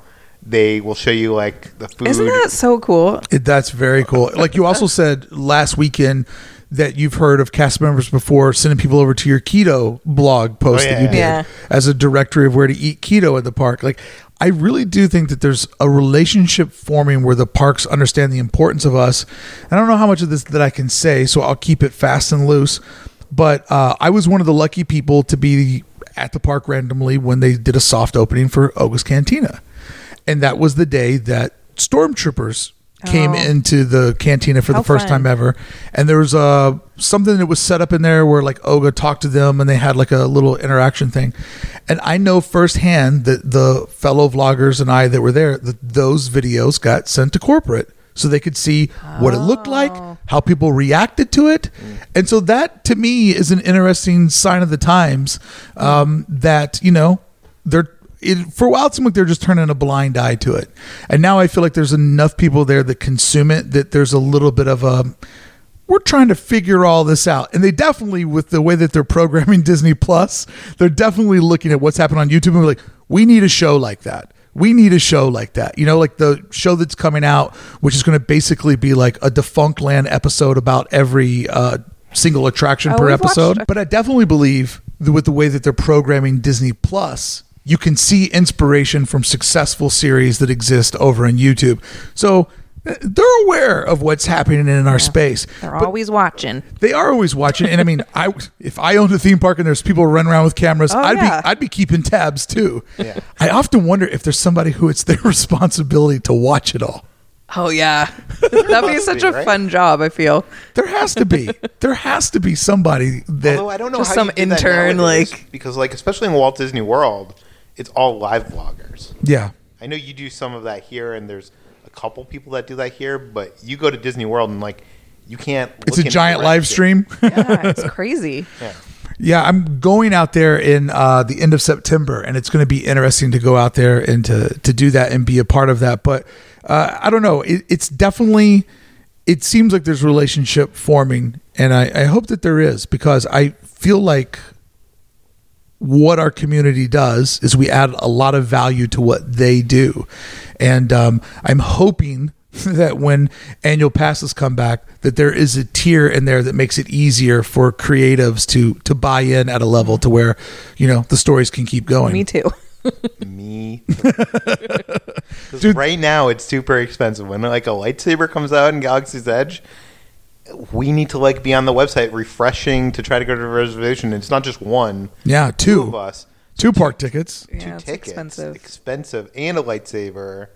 So we're investing a lot of the money that we're making back into creating the next video. Yeah, but part of me also like not that we took our annual passes for granted or anything, but like when we spend so much money on a day ticket, like I feel like I need to suck all of the juice out of Disneyland. and Totally. get- And I, I feel like I shouldn't feel that way, but like it, that feeling hasn't gone away yet. Like I feel guilty if I'm leaving at like 6 p.m. and I don't stay until 9 p.m. or like whatever. We were never there at Rope Drop. I know. Well, I know. Except for like for maybe when Rise of the Resistance came out and you had to be there. I can only do rope drop rope drop for like the insane crazy days. Like if, if Yeah. you're not there at rope drop, you're not getting into Avengers Campus. Yeah. Those days I have my strategy of I get dropped off by Uber over oh Yeah, you got on all planned. the eastern side.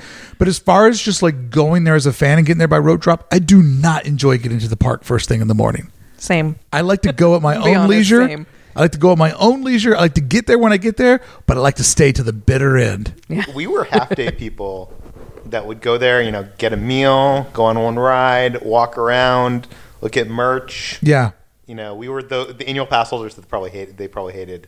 Although no, we spent money every time we were there. We, we weren't the people that went there with the food and you know didn't spend money. We, we every time we would go there, we'd spend money. Well, not only as an AP would I, it's you know, if I'm just going for my weekly rip, I'd spend a little bit of money. You know, you always buy a snack or two. I wasn't keeping Yeah, them in the business. food is so good there. You But I think eat. what the AP really did well though is when I would recruit in family from out of town and take them there. And then when I was entertaining my family there, there was no budget on anything. What do you kids want? Where do you want to eat? And it was just spin, spin, spin because Yeah. I love seeing people have fun at Disneyland. Like, let me sh- take you over here. You got to see this. You got to try this. Oh, 100%. I have the park down to such a science when my nephew was young. I got him over to the Jedi uh, training area, you know, in the Tomorrowland Terrace. And I was I knew exactly where to put the kid so he would get to fight both Darth Maul and Darth Vader. Yes. Like he got both of them because I knew exactly where to put the child. I'm like, you stand here and don't move until anybody tells you that. to. And I like got him to fight both of them, you know, because I had it dialed in like That's that. awesome. Those are the type of things that you learn when you go there all the time. So with you guys in the channel, um, is there are you, do you try to hit a certain amount of videos a week? Is there like do you just do it when it's right? Like h- how do we manage the amount of content? Uh, so currently, we try to do three videos a week. Some weeks And does that include your live? plus the live. So I guess four videos a week. So Monday, Wednesday, and Friday. Is That's what we try to do. schedule. Sometimes it's Tuesday, Thursday. Sometimes it's not Yeah. the days. Then we try to do it, you know, a specific time every day, which we're usually pretty good about. Like a release time? Yeah. Do you give do you guys ever do premieres and watch with the audience? We did that for a little bit during the pandemic. We haven't tried it since. Yeah. I love doing that. Yeah, that's fun. That was we started doing that before I think we started doing live streaming. And it was like cool to be in there and like be chatting with people and then we started doing our live stream. It also kind of gives you feedback on Yeah. scenes and moments that people react to. It's like you're sitting there and you're like, are they going to laugh at this? Are Yeah. they going to like like this part? Are they going to be bored at this part? Does like it's like so much pressure that I'm like, are they to like the job that I did editing this? I spent so long editing this. Are they liking it? well, the thing I've always learned is the part that I think is the best of a podcast or a video is never the part that the audience thinks is the best. true. Like I can't believe that's the moment that you guys are gravitated towards and you're holding on to Yeah. as like the takeaway moment. And after we're after I do a premiere with my audience, I'll be like, I think I need to adjust the thumbnail. Like I think that's the attraction inside of Oh, this yeah. video. The You- feedback that you get. yeah, I think that the premiere is a really cool way to be a fly in the wall. And you know, you've heard this, Peter, with all your interviews. People in Hollywood love to stand in the back and watch an audience Yeah. watch the movie. It really does help inform you about the final product. Just they don't make four movies a week like you guys do. I don't. Anyone who does a daily vlog, I'm so just like I don't know how they do it. Because it's not that it's a struggle to get three out or four, but it's like it takes so much time, and I mean, of course, I mean, yeah, but people who I do think it there's a daily, lot- also you don't have the reliance on like we we're le- even with three days a week it's hard but we're at disneyland you're at disneyland you there's less pressure on you because you're at this cool place that has a cool storytelling and you get yeah. to So during the pandemic, that was harder to do three a week. We're like, what are we going to do this week? Mm-hmm. I don't know. then the pressure's on you you're Yeah. the spotlight you're making you're 100% responsible for the content so Oh, i yeah. feel like that's what the daily vloggers have to worry about more yeah, my pandemic days of walking around, virtually walking around inside of a Google Earth map of Disneyland, those were wild days.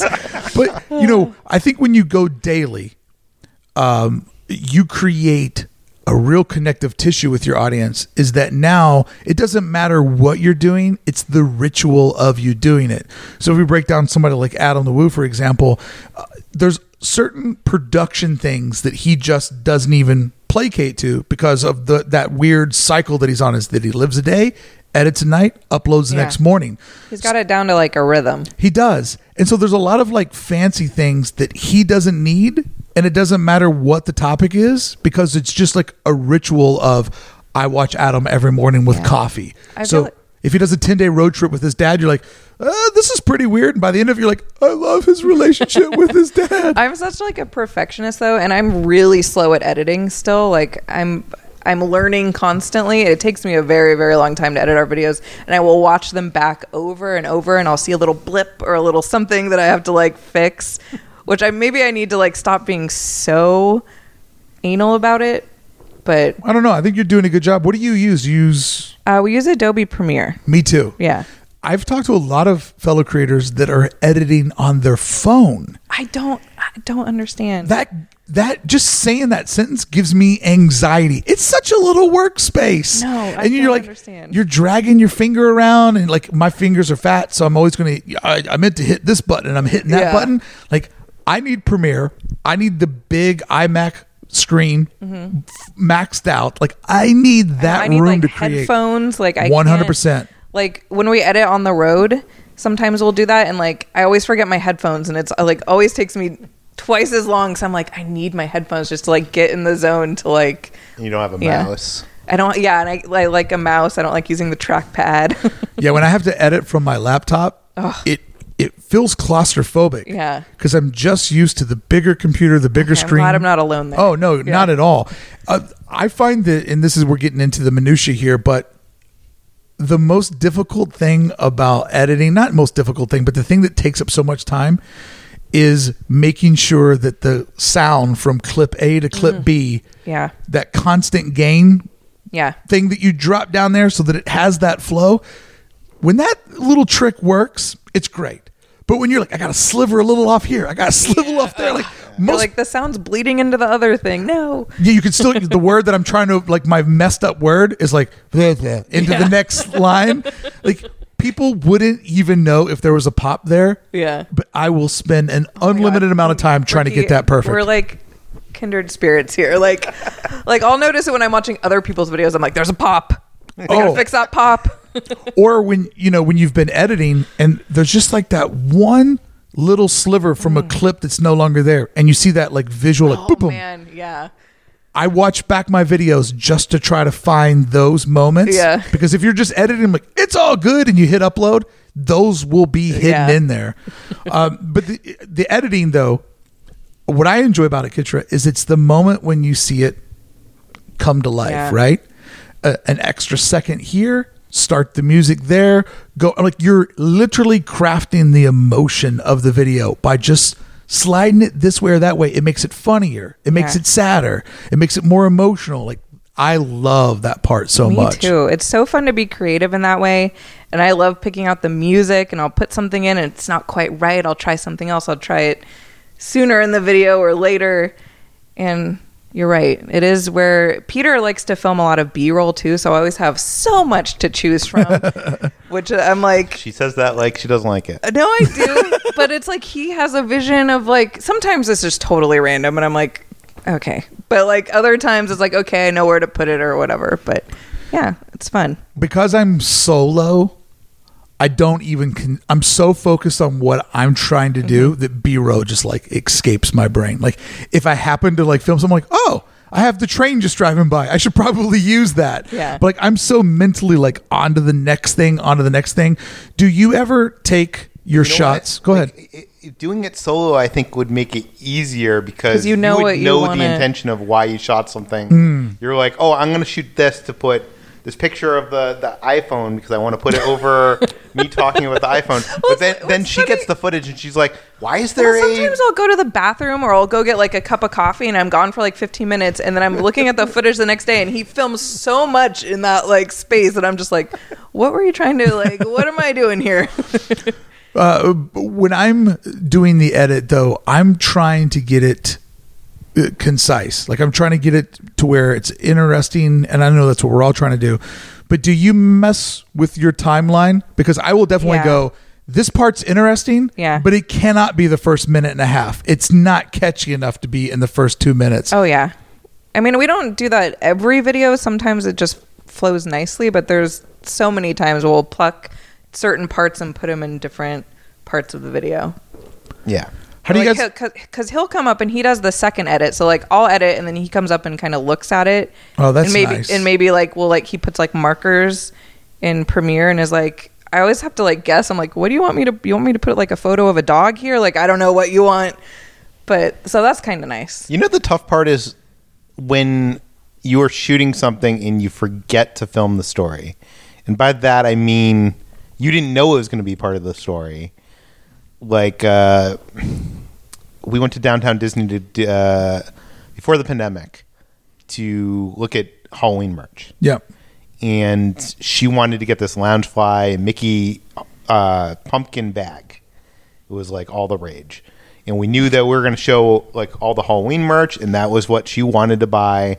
And she said in the beginning of the video, like in the intro, that uh, that, and then every place we went, or actually, we weren't just in downtown Disney; we are in Disneyland, going around, like yeah, this wasn't all during the pandemic. This was like Yeah. when we first started our channel. and um, at no point did I film her like looking for the the bag, and it turned out like we didn't end up finding it that day. Uh, but I fil- I started filming that late into the video of us looking for the bag when it became like a thing of oh, it wasn't at this store, it wasn't at that store, it wasn't at this store, and we actually had to move parts of that earlier into the video. So that it became a running search. Do you know what I mean? Like, so it Oh, made yeah. a story because we just thought we were going to find it and show it and be like, look at this cool bag. I'm buying it. We, we had already made up the story in our heads when the story was, in reality, was not that. The story Such was an us- interesting story. No, no, but I know I know what he's saying though because Yeah. you have an idea of what you're going to shoot, Mm-hmm. but then because Disneyland is a cyclone of chaos, you know that the story changes as you're there. So I try. I in my phone, I keep a list of like these are the things that I want to hit today.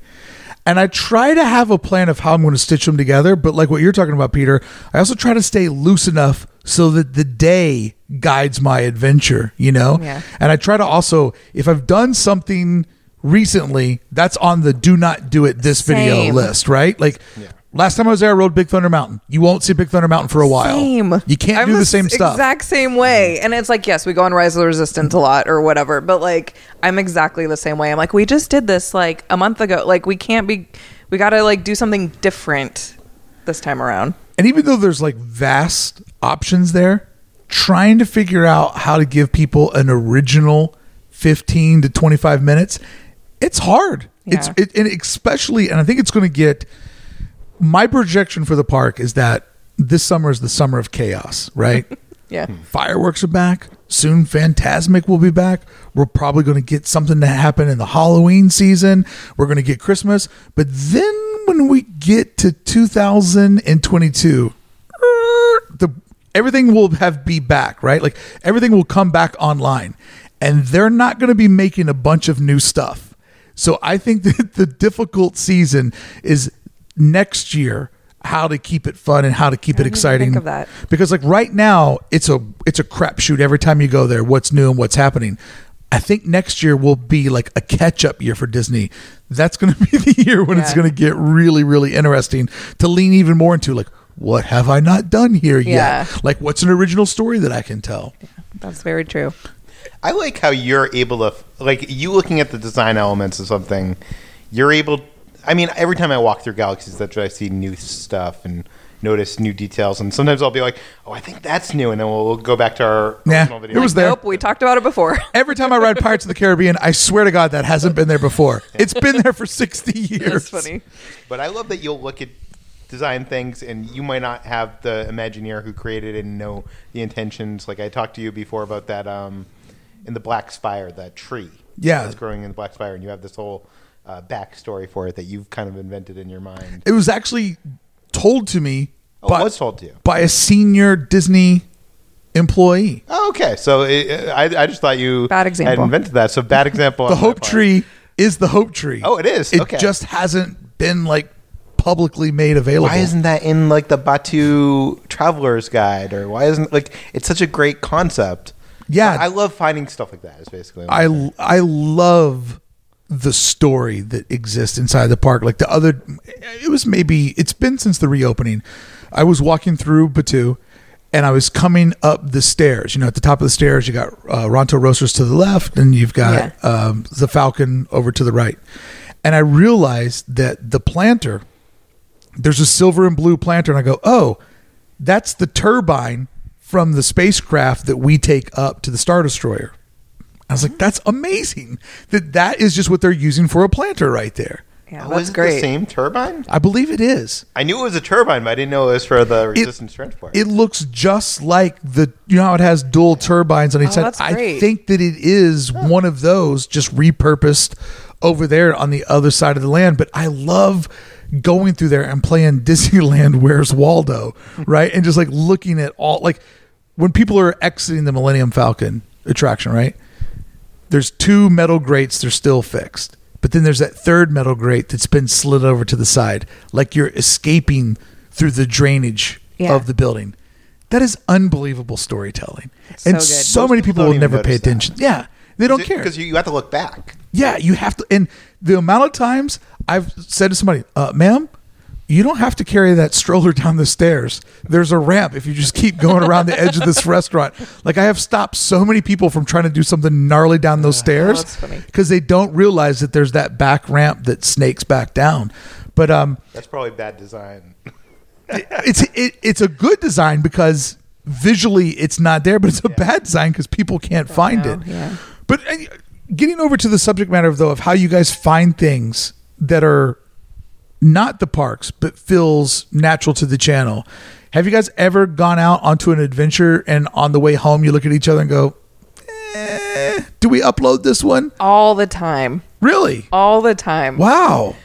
It's so, yeah, all the time. we, we put some of some of those videos on Patreon. We have some Patreon exclusive videos. We've only done that with one of them. um, we did w- one that we actually put on Patreon. We asked them, We're like, should, should, we release, this? this? publicly? Because it just the day just didn't go how we wanted. We didn't hmm. think. I had to do some like real magicking in the editing to And- make and it then even. The strange thing was that video they, they voted yes, so it, it- which is kind of cool. Yeah. that there's this community that we're giving them an exclusive piece of content, and they're like, no, share this with everybody. Yeah, there that's was great. like a few Even though- people that were like, we're- "No, keep it only for us." Even though we're paying, but like that, that's cool. Yeah, that That's is cool. that, like your the community loves that. But you know what they liked about that is that they felt like they were part of the creative experience. And we like getting their feedback too. We do that a lot with like our thumbnails and stuff too. Like he'll make two different thumbnails and he'll be like, "Which one would you click on?" Oh, that's great. I, I've been doing when I do the premieres publicly. You know, anybody can show up and watch a premiere, but I'll tell Club thirteen thirteen members like premiere at four o'clock, and they watch the premiere with me, and then we meet up back in the Discord, and I go, okay, there's a lot of different moving parts in this video. What do you guys think the title should be, and what should I put on the thumbnail? And we work together as a team, figuring out like this is the part that you know got me going the most. And like I rode the um, the Explorer canoes, and for a second I pretended like I was going to throw the canoe off the boat. And one of the dudes is like, "You post you up looking like you're going to throw the canoe." They'll be like, "I rode the canoes. This is what I thought." I cannot not click on that. I'm like, Yeah. "You're absolutely right. You're I, that's what I got to use." So I've been kind of doing this little like design Wait, how committee. do you do the premieres without it being public? no, anybody can go and watch it publicly with me, Okay. but then, Then my you'll tweak it after. no, my thirteen thirteen members. Okay. So we all like everybody can just go over my YouTube channel and watch the premiere, right? Okay.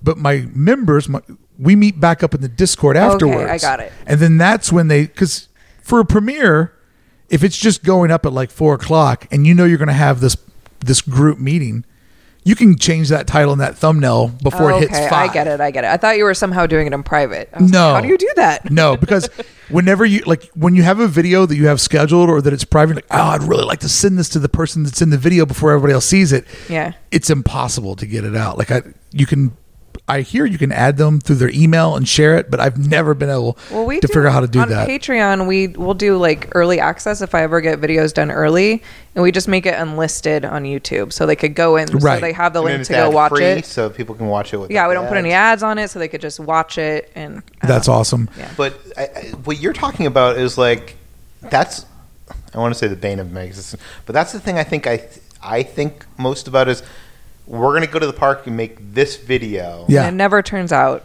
to be But, that way. but, but what is that video going to be titled? What is the thumbnail going to be? And it, that always changes. But like the one thing I've realized is if you have too many things, and we actually went to Avengers Campus last weekend, and we released the video today as of we're recording this, and we went there to eat. Oh, is that the day that you guys showed up Sunday night in your life and were so sunburned? oh Yeah. my god, I passed out so hard. I don't know what. I yeah, I had a heat. Hey, stroke going to the park, commuting back to LA, and doing a live. I was watching it. and I'm like, they're heroes. Like they are Like, heroes. we 'Cause- literally walked in the door 10 minutes before that live stream started. I'm like, we're lucky we got here in Yep. time. It was yeah, but um, we went there with our goal to make an Avengers Campus breakfast video. yeah. And we would maybe do another video in the park somewhere else.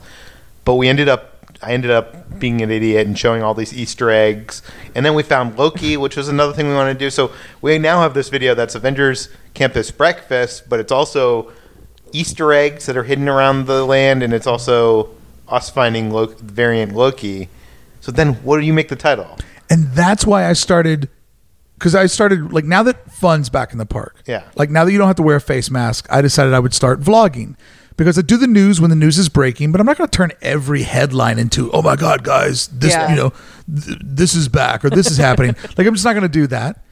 And the history videos I want to do, my channel is just not big enough to put that amount of work into them yet, but I'll get there. So I promised myself, I'm like, when the face mask is gone, I'll start making like fun, creative, interesting vlogs because happiness will be back. People will be able to see my face and see what I'm doing, and it'll be easier to talk into the camera. So exact Just don't go to the left side. that tunnel on the left, man. That tunnel, Oh, yeah.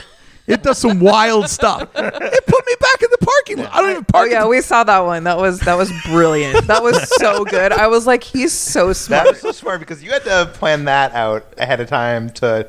No, that was. I just want to compliment you Thank because you. I died laughing. I was like, that is so freaking funny, and no one's ever done that before. Like, it's so good. Yeah, well, wait till you see what the tunnel on the left did to me the next time. Oh time. no! So hey, to to make that shot, I knew I was doing that. You show up at the parking garage and you film the second part, right? I park in the bottom of the parking garage where the EV vehicles go.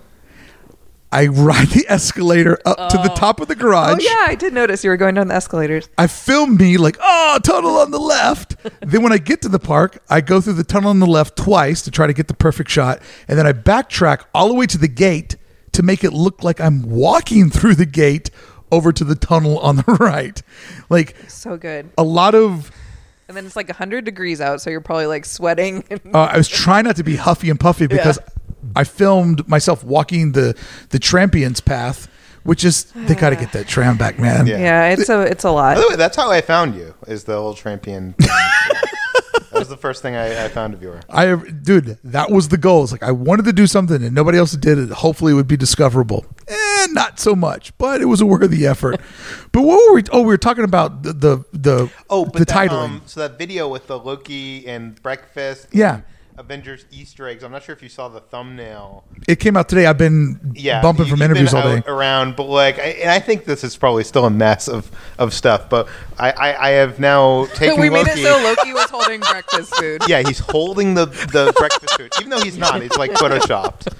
This is better than me at the weather map. I love this so much. Yeah, so- But that also came from like we forgot we like to take our thumbnails as opposed to grabbing it from our video and like we had forgotten to take a thumbnail so it was kind of like okay let's try to do this and it turned out so much better than me holding a stupid Which, by the way, normally if you th- forget to take a thumbnail, you can maybe go back and like order the item again and like take the thumb. But you can't do that with breakfast. yeah it was already Yeah, it's- breakfast was gone i had eaten all the breakfast It's true. You It get one too late. shot at Yeah. breakfast and then it's gone.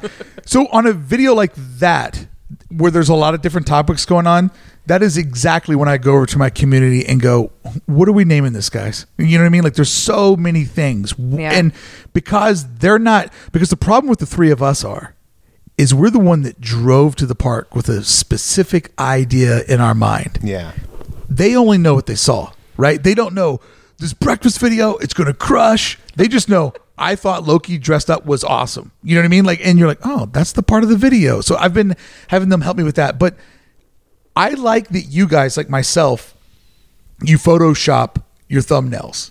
You know, you put work into it, you add textures, That's you all do Peter. He's you- getting good. You do different things to it just to the sky. yeah, Oh, yeah. you got to try to make it look as dynamic as possible. You know, like I, I do a lot of things with the type. I always like to try to have some part of the type behind my head. yeah So there's like a level of depth there. We always do that. Yeah, it just adds like a level of like, it just looks more detailed when you look at it, you know? But I wish that I remembered more to take photos because when you just take a screenshot, it does not have the same depth as an actual photo that you put on there. Not the same depth at all. Uh, so you guys have been doing the live stream from home on the weekends. And you've slowly been adding to the production of this. yep Which, by the way, is so awesome. Uh, before this, we didn't watch other people's live streams. We didn't understand live streams. A lot of them are hard to watch. I. It's not even because it's hard to. I don't know. I, I guess we like watched like a Tim Tracker live stream, and they had like six thousand people in there, and like it was just. You know, it was hard to keep track of anybody talking because the screen was just moving so Just fast. buzzing, yeah. and uh, they could only communicate with not six thousand people. So um, I think like we just didn't watch live streams. But now that like we started doing them, i look forward to it every week it's my favorite day of the week It's such a cool community. It's such like, yeah, it's just a cool hangout. I was going to compliment you guys that I've been watching them since you started doing these from home, and it is progressively getting more and more podcasty every week.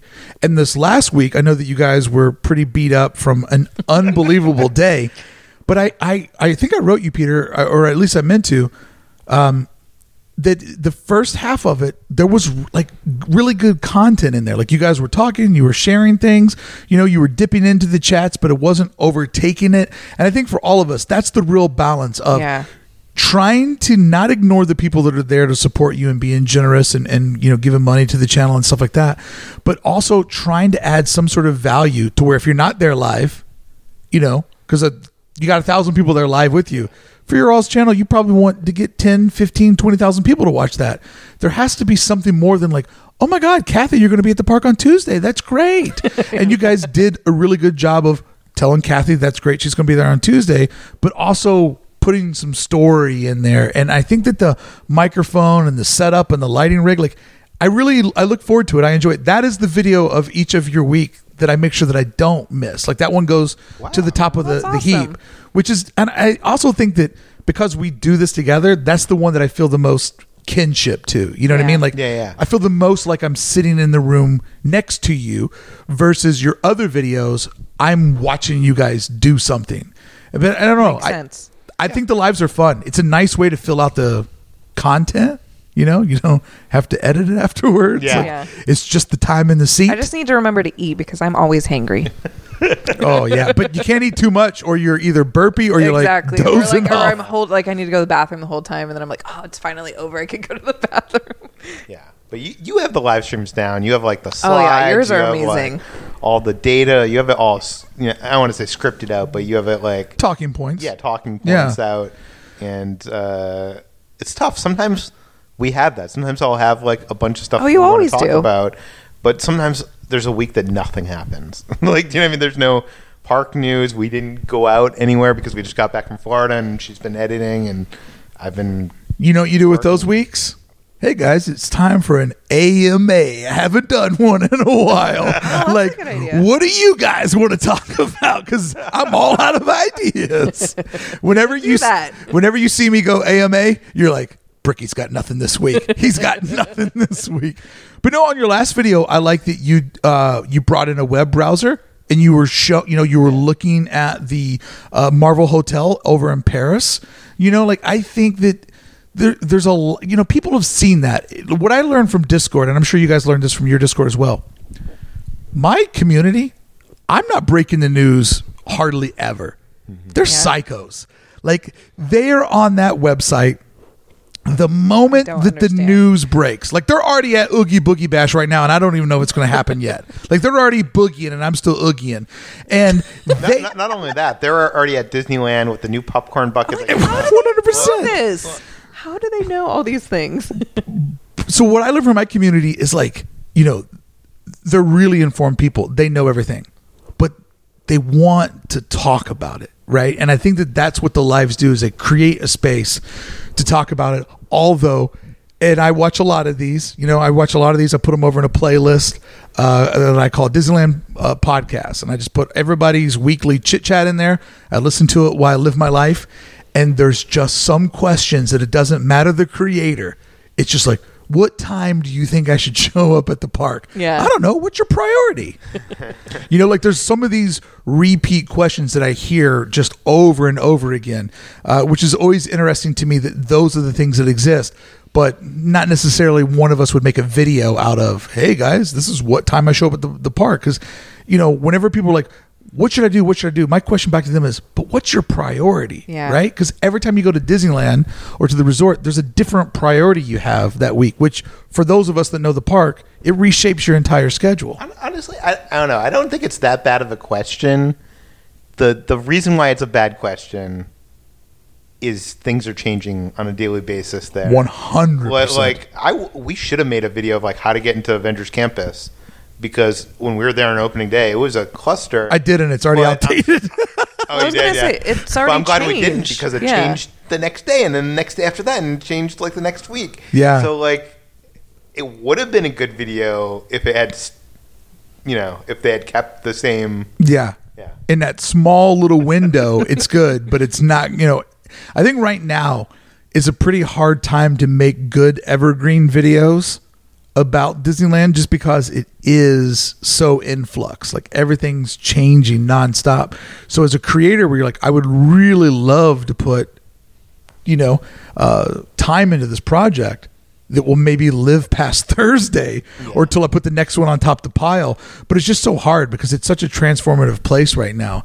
And uh, I think that what you guys are doing with the lives is really great because it adds sort of um, a, an ending to your week's content, right? That's like a it, good way to look at it. I, I like You're that. so wise. We should talk more about the videos we released that week. We should. Yeah, we should do that. I think I just See, you, this is a good good advice from Mark. I, I still get kind of overwhelmed isn't the right word but like i'm always like oh we have so many like things piling up like we have to i don't know i get like stressed out about it and you need to look at it more like you're saying of like this is like what we want to talk about we'll get to this later which we kind of already do that but like you're totally right you're brilliant What I, I think that the the what I'm realizing from you though is that you guys are you're going more and more in that direction with the mm-hmm. lives. It's becoming more like as I said, each more more podcasty. yeah. You know, But what, what you said there is brilliant. That we should be talking about the videos we released that week and like how they were made or what they whatever. And that's such a obvious statement, but that never occurred to me. yeah I think if people have been on that journey with you and they hear like, "Hey guys, so if you're wondering why we, how we got Loki holding a breakfast platter, Yeah. the breakfast." We were so hungry. We didn't eat that morning. We drove down to the park. We were worried about getting all these shots. After all the food was done and they're not serving anymore, that's the moment where we realized we didn't have the breakfast. Yeah. You're, you're 100% right. Like, I think that those are the things too that will give people um, a better connection to the content because they start to understand. Like, you and I both know that when you watch the Casey Neistat video, that he ran out on the bridge and he set up the camera. Then he ran Oh, back 50 God. steps. He ran past the camera and then he went back to the camera and picked it up and took it with him. Right? Like we watch it and understand all that. A lot of people just go, Casey's running on a bridge. You know, and it's so I think that the more you can let them know how that all happens and the thought process that goes into it, it adds a level of appreciation. And I think it makes watching future videos even more fun. How is he so brilliant? I know he's the master. he like quit doing it for like a year, and then he came back for like a week or two. Just teased us. and it did it did it again, and just as brilliant. And all his videos were like under five minutes, and they were like the most beautiful, brilliant five. And I'm like, and he's doing it in five minutes. He do like, a thing where like he's like un- like taking something out of the b- back of his truck. And there's this beautiful drone shot of. I know. doing it, And I'm like, yeah. Thank he has, God. Like, the- he has a drone controller on one hand while He's he's, like, parallel parking up- as his drone is like above him. I'm like, I would be stressing out. when he started adding the drone into the daily vlog, I'm like, this is getting to be insane production for one guy. Thank God drones are geotagged out of Disneyland because I don't want to be riding Big Thunder worrying if my drone's above me when I rip by Oh, that'd be so great though.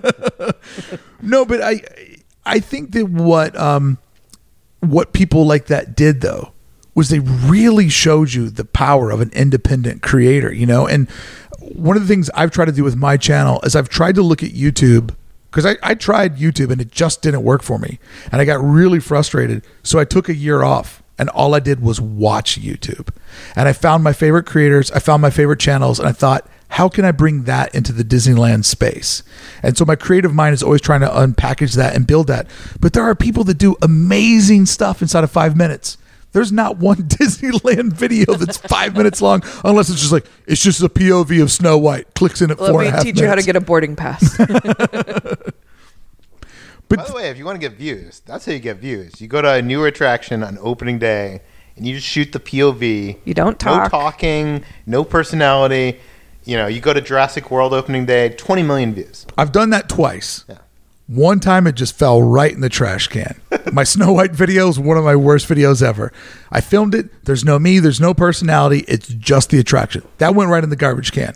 But when I shot the Spider Man show Yeah. twice, so that my video thumbnail would say multi camera shoot, and I, I used the best audio, and then I just told it like from this angle, from that angle, and that one is my most popular video. Oh, Oh, really? wow. I didn't even know that. But there's no me in there, That- that's the problem. so it doesn't convert to I know, so people have no clue. It's a false win. oh man. we, we have friends that have that done stuff like that, and then you get a lot of subscribers out of that, and they don't watch because they, they were there for Spider Man multicam yeah, you know, stunt show. They weren't there for Mark, and you know, my two favorite things that that Spider-Man video gets that just drives me insane, and you guys will relate comments? to this. Well, these are my favorite comments. There's been a couple of people that said it's lame that you can see that he's on wires. Disney should have used clear rope.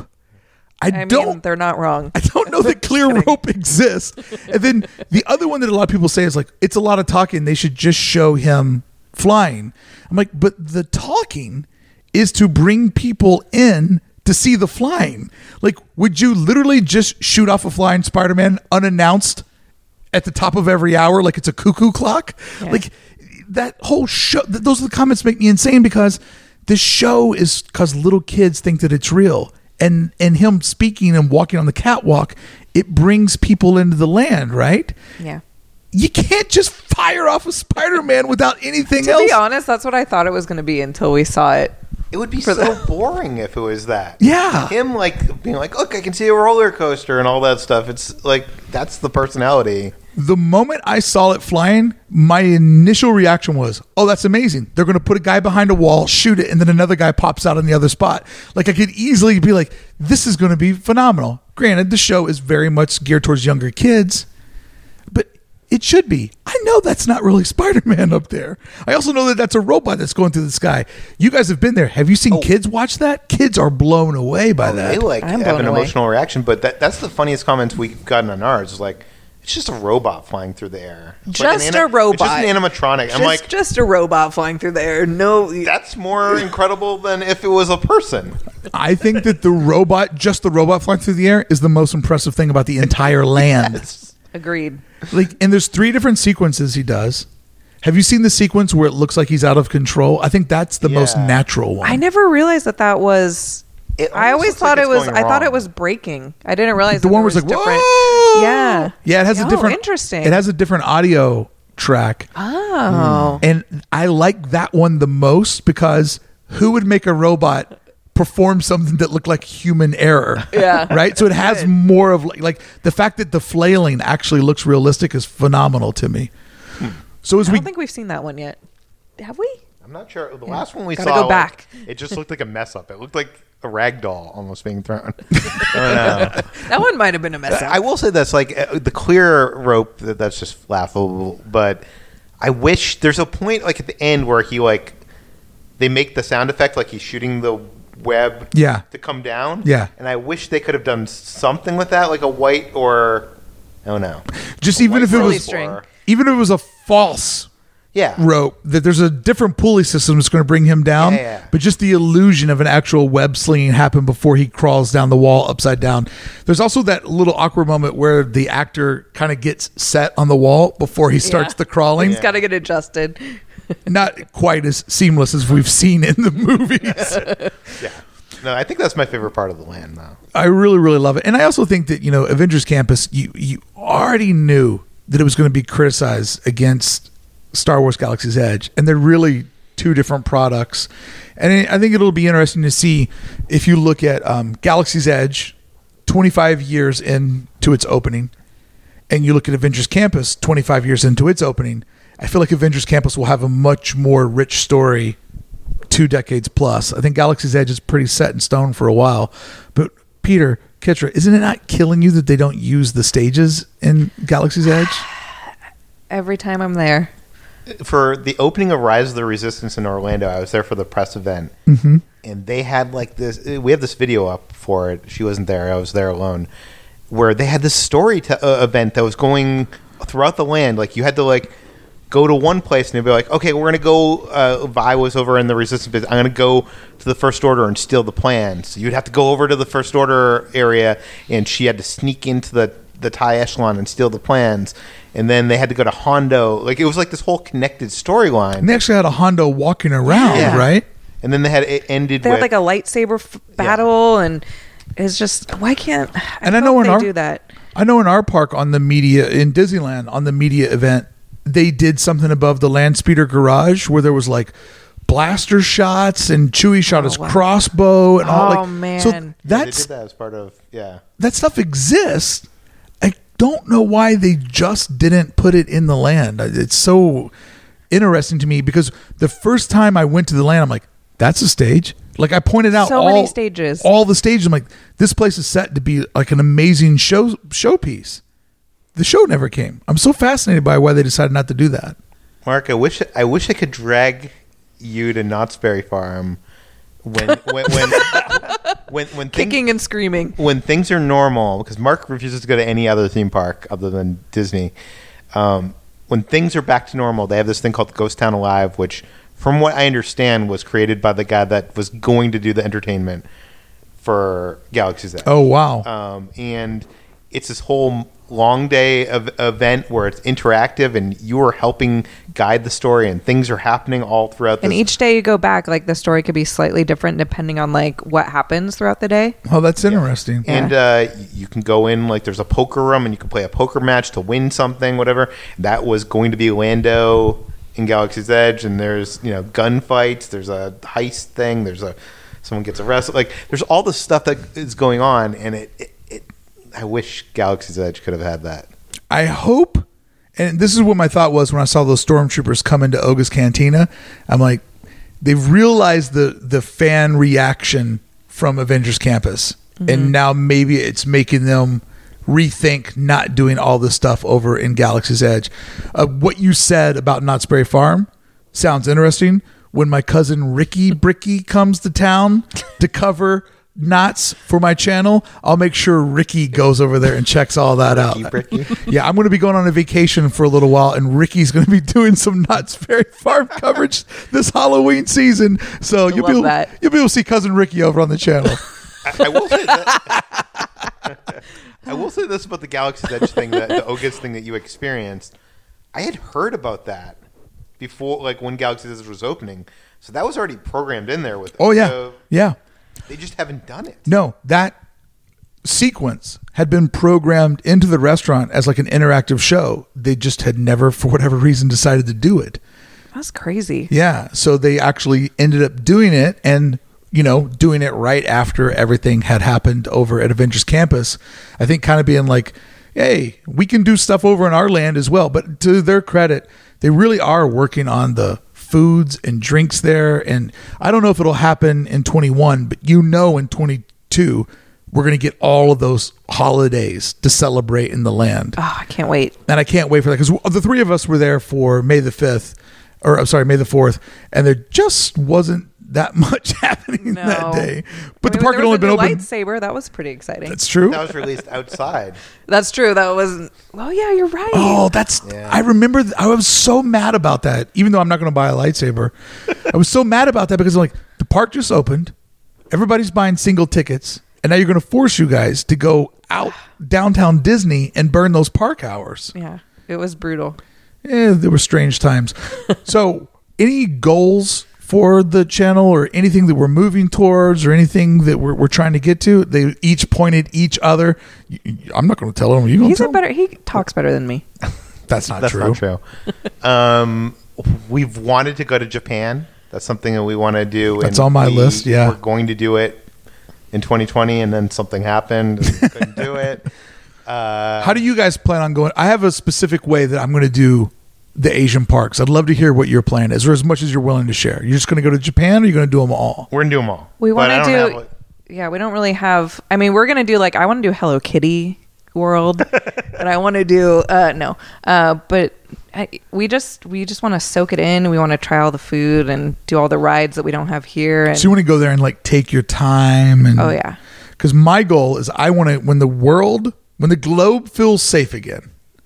I want to celebrate by going over and crushing all of the Asian parks, like just one right after the other. Oh. and I want to make tour T-shirts that has like the dates of. oh that would actually that's a great idea. I played DisneySea on June 4th. So you want to go to like Shanghai and Hong Kong and Just- all of it? all four of them. Just boom, boom, boom, boom, boom, boom. Just knock them all out in one shot. Um, because it's so far to go to get over there. Yeah. And I love your plan of like going over there and soaking it in and making it experiential, doing all those things. But I feel like if I got into that club, there's so much to do over there. When do you stop doing stuff, I know. right? We're gonna have to go for at least like three weeks. yeah. Because we want to, That's obvi- trip, we man. obviously want to do other stuff besides the theme parks, like when we're there. But Right. we got to dedicate at least like three days to DisneySea, two days to to Disney, right? Yeah. Yeah. DisneySea is so incredible. Haven't been there, but everything I, just see have about it, dreams about it. And I always think, man, that was almost built in the city that I live in. Like the fact that that thing was almost put in Long Beach. All the time when I drive by there, I always look over and go, huh, what would that Well, have now been the like? Queen Mary is like bankrupt, so maybe they could like put something there now. Dude, the Queen Mary is in a rough, rough spot. That's so sad. It is. You guys have been on that before, obviously, right? Yeah. We've or we've never stayed on it. We've only done the the what's it called, Dark Harbor, Yeah. Dark Harbor. The like. oh, which is haunted- so freaking cool. Yeah, it's um it's such a huge vessel. It's a shame that it's just rotten and falling apart. So you guys want to do the the uh, Japan? Any interest in Shanghai? Yeah, we want to do Shanghai. We want to do. do everything. We want to do. Well, we also want to do like Beijing for like the new Universal Park and Yeah. Nintendo World in uh, Osaka. We want to go on some cruises. We have some tickets to the Disney Wish, not the Inaugural, inaugural, yeah. maiden voyage, but we have. Have you guys cruised before? Have you got? I've have you done, a it cruise? once. He's Yeah. done it a few times. It's. I never thought I would be a cruising like type of person, but once you do it, it is so addicting and it's Really? so fun. And if you've never have you been on one before? No, because to me, it's always felt like getting trapped in the mall with a bunch of people for five It's days. not, but that's what I thought too. And I'm like, there's going to be all these kids, and it's not like, what am we? We're just going to lay at the pool all day. Like, what even do you do? But there's so much to do. It's it's honestly amazing, and I think you need to try it. I know the Florida creator Michael Kay. Oh yeah, He does Disney cruise videos, and one day I was looking at his channel. I'm like, wow, his Disney cruise videos have like massive numbers behind them. And I didn't know if that was like a specialty of his or if like that few people do it. That people really want to see what the cruise. I mean, I guess that's the thing where YouTube comes in handy, right? Like before I spend all this money and take my family on this boat, Yeah. what is this adventure like? You know, like we've fallen this like down this rabbit hole of watching Royal Caribbean cruise vloggers lately because, we we, have- we have a booked. cruise booked yeah, later this spoiler year. alert: we booked Royal Caribbean and I've never been. So like we're like, what is it like? So we've been watching because the the cruising has just started again for But there's Royal like Caribbean. so much to know. Like, it's as if, I mean, it's hard for you to to to realize this because you live in Disneyland or even us. But people, wa- I, I know people watch us because they want to see us experience stuff and they they like Yeah. us as people. But they also like it's hard to understand how to Disneyland. oh You know yeah, I mean, like, yeah, like you try to figure out the the resi- like the uh, boarding groups and stuff like that from the Disney website. It's not easy. You need to see a video of how it works and see the screen grab, and you need to know the. Oh, mobile for ordering. sure. Like, if you don't know mobile ordering and you went to Avengers Campus on opening day, you, you would have been screwed. you would have just been laying in the sun, hungry, just being like, I need to get out of here. How often do you guys do a phone call or a text message with a closer friend that's like, Hey, we're taking the kids to Disneyland on Tuesday. What do I need to know? I get, I do that probably about two or three times a week. A lot. I just break it down. I'm like, this is what you got to eat. Like these are my favorite restaurants. Then everything else just Oh, you too with the food, man. I, I was ignoring the, is it Gideon's cookies? Ugh. I was ignoring that. And I was like, ah, whatever. That would look like something I would love. And then I watched you two sitting in a rainstorm on a picnic table, ripping a half a dozen. And I'm oh like, oh my god, they're so good. like you were the ones that got me to like give in to seeing because every time I saw it come up, I'm like, I don't even want to know. The more I, the, the less I know about Gideon's, the better off I am. And then I watched you guys eat them, and I knew that. Just turn the video off, Bricky. Just turn the video I off. I hope it comes to downtown Disney so bad. oh, it looks so good. Ugh, gain like an extra I thirty thought pounds. maybe they were like Instagram, like you know, sometimes the Instagram foods that look good, Right, you know, but they're not. they're incredible. Don't want to overhype it. The smile on his face but when he they're goes, they're so incredible. good. Yeah. Some So of them good. are a little rich, like the peanut butter one. If you don't like, if you're not like in love with peanut butter, you might it might be too much. See, that was my fear is that one bite would be like heaven, but the second bite would be hell. You know, that you'd already have gone Well, those too cookies far. lasted us like ten days. Yeah. oh, really? Yeah. Oh, that's awesome. But then on the flip side, our last trip that we just got back from, we're like, let's buy like six of them, and you know they'll last us. They were gone Yeah. in like 24 hours. Like we ate them so quickly. first I was so sad. the first trip we went to Disney Springs and we bought them like on one of the first days. We just had them in our hotel room, and like we'd come back from the, we'd go Just and have, like, a grab little bite. Just break off a piece. Little bite, yeah. Yeah, That I was like like that. the best way. to That was our goal when we brought him back this time, and it was like he was already like eating them on the plane. I'm like, what are you doing? like, oh, come on. We're supposed to take those home. we only have six of these. yeah, maybe when I go out there this fall, I'll keep You up have my to. I'll keep up my streak and I'll make a Gideon's ice cream sandwich.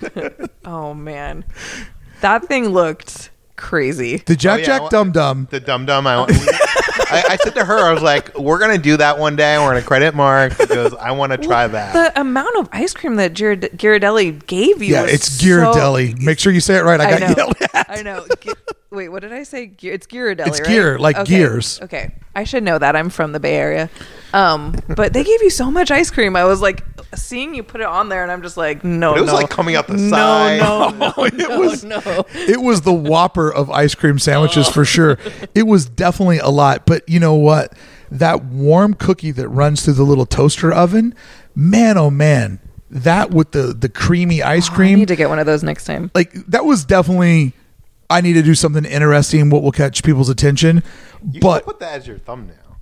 oh, it was. Oh, it was? Yeah, I, it it wasn't when the video first went up, but everybody's like, I no, was no, no. almost gonna message you about that. Yeah, people were like, that's what it needs to be. And then I put the type like Jack Jack uh, num num like ice cream sandwich. Uh, but that's the type of thing where if you didn't want to do something that ridiculous, just get in a num num, cruising over to Ghirardelli's, There and go. get in a scoop of vanilla ice cream and just doing it a la mode. What I mean, that was a awesome dessert. Awesome dessert. Um, so as we're wrapping up, guys, I, I want to thank you all for your time. Yes, thank you. We've only been talking for five minutes. What are you talking about? Uh, I mean, I can keep going if you don't want to stop. I never stop. You, you know, as soon as we break down, like the podcast is going to keep going as soon as I hit stop. Like, and and what I'm enjoying about doing this is when you talk to other creators in this space, it's like it's it's one thing to try to figure out YouTube. That's a wild animal, but try to figure out the wild animal of Disneyland and theme parks and the space that we all kind of live in. It, it there's it's definitely really really fun getting to know you guys, getting to talk shop, and you know like swapping like you know facts and tips and how you guys are doing stuff and you know whenever you guys are like we really enjoyed that i'm always impressed that you watch and i really appreciate the compliment because i I really like what you guys are doing and i i see why your channel is where it's at like i watch it all the time i'm like they've got that it factor and i love that Well, thank you. I appreciate that because I I still feel like I don't know what I'm doing.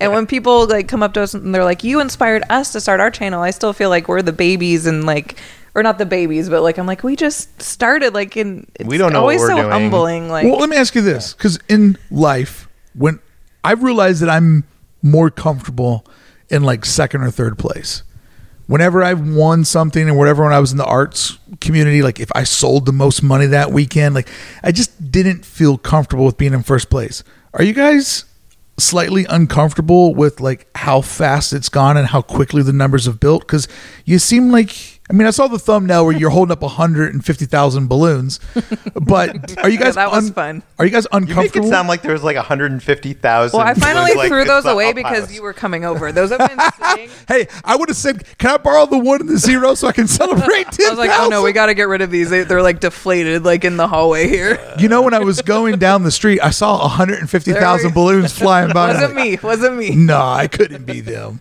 I don't know. It, it, it does. I at, at some point I do feel like I want to say embarrassed, but like we are the new people, and like there's been pe- there's people that we watch like Magic Journeys or Yeah.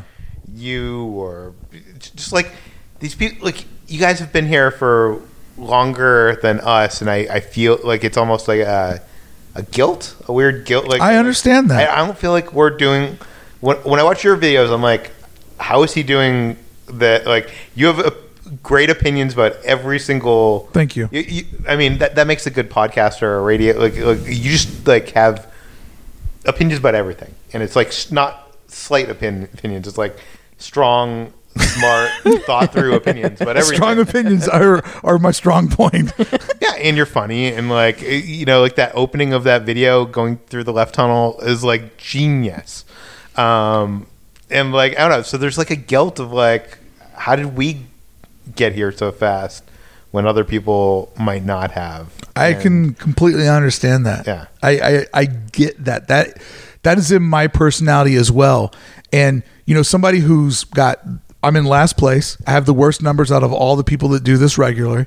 Um, it is so frustrating, so humiliating, and and it it just it drives me insane that I just can't get that public facing number that's that validates me, right? but I know my personality. I know that if I was sitting in your spot, I'd be like, ah, you know, uh, it's just a thing that happened. Like, I don't know. Like, I, I understand where you're at because when I've been in those moments before, I felt the exact same way. The exact same way. And I think a bit of me being at the bottom, it keeps me scrappy and it keeps me going. And I don't know if it all of a sudden it exploded, that would be a that would be an interesting thing because then I would be like, oh, which one of these dumb ideas worked? You know, like which one should I keep doing? So I think there's a lot of great talent. There's great responsibility. There we go. Yes. Spider Man's dad. Yes. You know what I mean? Or his uncle or whoever that. I think it was the alcoholic said That that, is to him that's very true. no, but I I see you guys sometimes kind of you know kind of wince at that a little bit, and I was just curious to ask you about it. I don't it. know. It's just that we feel like we. I don't know. I I, I guess maybe it's in, insecurity of I don't think I'm that great of a like you know like I don't think our videos are the best videos out there. Like you know I I watch. I, I, I I've seen that like I, I feel like um I forget where I saw this. It was some documentary where they were talking about like the the people that are the most successful usually have like imposter syndrome. Ever, dude. The- and, and I feel like I have imposter syndrome, but not because I'm. I don't know. I I, I just I don't know how we lucked. See, I feel. See, I I can't give us credit. I, I get that. And I think that is part of what makes you approachable and relatable, you know, because if you're sitting back being like, damn, yo, we, we just stacking subscribers, we're crushing that Disneyland. Like, that's not appealing ever. But as somebody who's interviewed hundreds of creative people, imposter syndrome is what makes us keep ticking, right? Like, I've talked to so many people that have done monumental things in art and music and skateboarding and business. And it's rare that you find somebody that will admit that they did it. Right. And and sometimes it's a hard thing for me because I'm like, look, man, the audience knows you're Shepard Fairey. Don't try to act like you're not Shepard Fairey for the next 90 minutes. Like you, you got to give them a little bit about, hey, you're the guy from my generation that's going to go down in the art history books to define my generation. Like you can't act like that's not a thing that we all know that's happening. And you know, you know this from interviewing. It's like sometimes you got to kind of get people to do ownership of what their oh, success yeah. is, and that's hard because we don't always want to admit. But do you do you? See, I'm t- turning the interview on. Oh, you now. do it! I can do this do, all day. Do, you watch like other YouTubers or whatever, and you get the imposter? Or like, how is like? It's the way I feel about Casey, or like, uh, most recently, uh, most recently, Bo Burnham, uh, Inside on Netflix. I Oh my God, watched brilliant. him. He filmed this comedy special in one small room during yeah, the pandemic, it looks like he's in a bedroom. So good. And it's better than anything I've ever s- like. I know. After the thing was over, we looked at each other. We're like, we're never gonna do anything It makes as you good as that ever in our life. like how did he shoot it with all the lights and the cameras and all like it's so creative and so uh, taking out even like the brilliance of the comedy that he's delivering and how meta and uh, it Just the technique of it. yeah it's just the technique of it alone and he doesn't have another person there it's just him i don't know he's brilliant Yeah, I mean, I I watch stuff all the time, and I'm sometimes baffled at what is popular and what cuts through. And I try not to let that change who I am, right? Because sometimes I'm Totally. like, does all the effort, extra effort count? You know, when you, because there is a thing about popularity, right? That once you get to a certain level of popularity, you can kind of do whatever because people have either bought into you or they haven't. So you don't have to break your neck doing super creative things because people are just going to show up because you're now represented as a brand name. And sometimes I look at things and I try not to let like this is massive amount of numbers. I do this for a living. I know there's not a lot of effort behind this. I can't go over to the dark side because because it worked for them doesn't mean that it's going to work for me. But is there a level of frustration behind seeing well i'm not even saying of like something like that where that seems like you're not looking up to what's being created you're just looking up to the number what i'm saying is like do you are there people that you watch that you're like studying. or not even studying, but just like I'm never gonna be this good. Like, do you know what I mean? Like, in terms of the content quality, do you know what I mean? I never. Okay, let me rephrase. That's already going to be like bad English. I don't tell myself that I can't do it, but I look at it and go, I would strive to get there. You know, and I definitely look at outside sources and say, there's a magic here. And if I can keep taking stabs at this and I can take that magic and wrap it around my personality and my subject matter, that to me feels like a winning solution. And uh, I do that over and over again because I'm inspired by everything around me. But to tell myself I'll never be that good, I don't think I'd let myself say that to me. Okay, that was probably bad wording. It's just like I don't know. It just smacks you in the face of like, Oh, Wow. Yeah, sometimes you look at stuff and you, and you you just can't help but like, wow, like I'm so far off from whatever that just was. Yeah. Like I'm really It's impressed. cute what we do, but we'll never. Yeah. but I mean, I'm really impressed by people that can get a lot into sub five minutes. yeah. That blows my Insane. mind. That's a challenge. Because when somebody does something that's five minutes that feels long, like that not feels long, like get over, because that's a horrible place to be. But when you watch like a, a Casey video, um, or like David Dobrik, where they're just they're ripping through topics, and when it's over with, you feel like a contact buzz of fun, and you go, "That video was only four and a half minutes long." Like, don't understand. how did they fit that much fun into four and a half minutes? Yeah. yeah, like that that type of thing just blows my mind because it's just like from editing, it's so much whittling it down. You know, when because when you watch some of these guys' videos too, they'll go to ten different locations. There'll be like six different stories inside of that. It's like so you filmed that for two hours and you somehow had the ability to to cut out the best thirty five seconds from that moment. Yeah. Like how do you how do you just keep carving it down to like does it still make sense? Can you still tell the story inside of 35 seconds and realize that we went over to our friend's house and stole his furniture and he freaked out? You know what I mean? But that's Yeah. a big idea to get down to like a 35 second Yeah. clip and then on to the next thing. All right, friends. Thank you guys so much for your conversation, for for talking with me. Uh, Hopefully we could do this again sometime. Yeah, this Yeah, was so this much was fun. fun.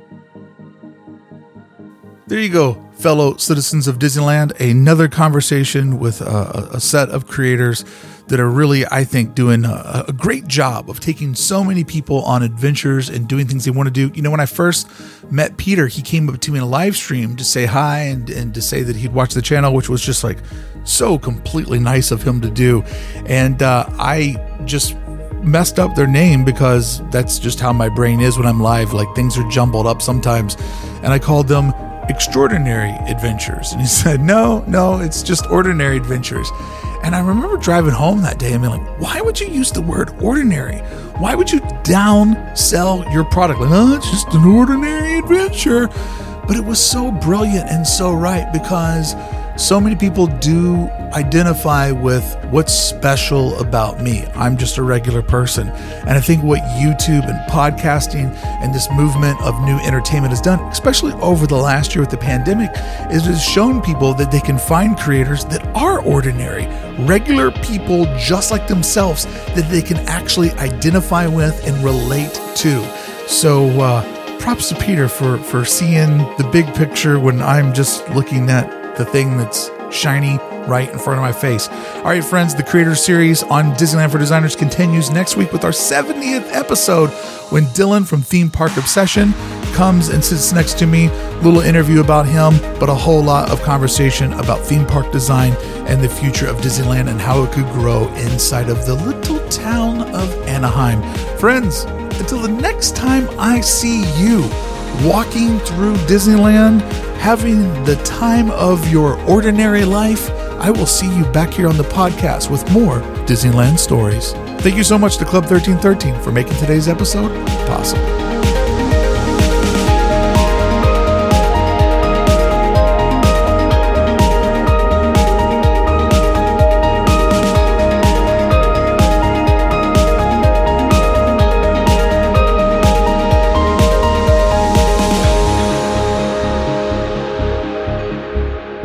This is my first podcast. Is it? Yeah. Wow. I didn't want to tell you in the beginning, but now I feel like I could tell you. Well, how many have you done, Peter? A lot. Like a few hundred, right? Uh, He does been one daily. Yeah, I've been doing one daily for at least three years, if not four years. Well, not the weekend, so five days a. Five days a week. So we're in that same. So you're in the hundreds of Although episodes. now I'm doing it three days a week, so yeah. Well, thank you for being my first. I had a lot of fun. I was actually really nervous, but it was a lot of fun. And What, what I was just going to say is, you, there's lit- between the three of us, there's a couple thousand podcasts, so you can just jump right in the middle of that number. there we go. you you are the, the the one Oreo between Two worn out cookies. Anyway, I'm going to ask you another question sure. from from a podcaster's perspective. Podcasting, we exist inside the imagination, right? Yeah. If right now I tell everybody that we're on top of the roof, we're on top of the roof. I mean, we are. Yeah. What are you? What do you mean? Exactly. It- but if we're in the basement, like we really are, then we're in the basement. um, how different was it for you to start getting in front of the camera after somebody who had just because with podcasting you can be in whatever room you want, wearing whatever you want. Like you literally just have to show up and have a voice. Video is a whole other animal. Was that a hard thing for you to get used to being in front of a camera instead of hiding behind a microphone? It, it is tough because well, I don't like looking at myself. I don't like watching myself. It, it's, I, I guess probably the hardest part is, well, the I guess I'm trying to pass the question to her, but you don't want the, that answer. Um, yeah, I don't know. It's tough. I don't have a good answer for this. I'm I look at your face more than you do. I'm the one editing. Yeah, well, I was I was just I, I was going to say I don't that like looking at my face either. the problem that she has like is not when we're filming like if we film here like in the house by ourselves it's no problem but like when she's in the park walking around with the camera shot on oh yeah, I get anxiety. I still haven't gotten used to it. because people are like looking that way and Oh, so if you're in the theme park, Yeah. It doesn't bother you having the camera up? For me, it does. does. It does because I don't Really? Like, I don't like the atten- Like I'm not like an attention seeker. Like I don't like. It's like you got to talk a little bit louder so like you could Yeah. talk over the music, and it's like peop then people look at you, and I. I feel like there's some Sometimes bloggers that we'll like to fr- be the center of attention and be like louder she that's not her Oh, I try so hard not to get noticed. But I, yes, but I feel like through doing this, it is like I said earlier, it's given me a lot more confidence in It has just to myself. Like I don't know. So in that aspect, I like it. But then in the moment, sometimes I get I have to like take a second, like I'll like hit him, and I'm like, we have to like go into like a corner over here for a second and just let me like You need to reset. yeah Yeah. I mean, two things that you have to learn in what we're doing that I think a lot of people don't even consider this. You have to get used to the sound of your own voice yep and you have to get used to like seeing your face from the non-bathroom mirror angle. Like that's what I look like. There's a way I look at myself in the mirror. I'm like, you're a good looking man. I never see that guy in my videos. I don't know where that guy goes He's until I brush my teeth. But like, you know, there are definitely things we like. I hate my teeth, and sometimes the angle that my camera's at, I'm like, what? You look like a Halloween pumpkin talking to these people, and it literally like you just have to like get a a, a thick skin over that wound and you just kind of got to get used to it. And after and i'm sure you're like this now peter like my voice d- does not bother me at all. I've edited my voice i've talked into microphones i've heard it enough to where it is what it is. And i'm getting that way with seeing me in the park right? Like mm-hmm. it's almost like i'm watching this character that i'm editing and doing things. And sometimes i guess maybe for like self-preservation i'm like oh, he did a pretty good job. It's you, you idiot. You know what I mean? but like, it takes a while to get used to seeing yourself Yeah. outside of yourself, right? Like an out, external body experience, and not be like, oh, I'm not going to upload this because I hate the way I look. like I always have stuff all over my shirt, even though I always go into the bathroom and make sure there's no beard dandruff or weird hairs. As soon as I hit record, they fall from the sky on my blouse. I do not understand. Uh, But you got you got a you got a buddy there to to, to check your blouse. Yeah, a lot of the time he leaves me hanging though. I'll, or I'll leave him. He'll have like something in his teeth, and he's like, "That was there the whole time." And I'm like, "I'm sorry. I'm just focused on holding this heavy camera. I didn't notice it." It is I'm a pretty heavy camera.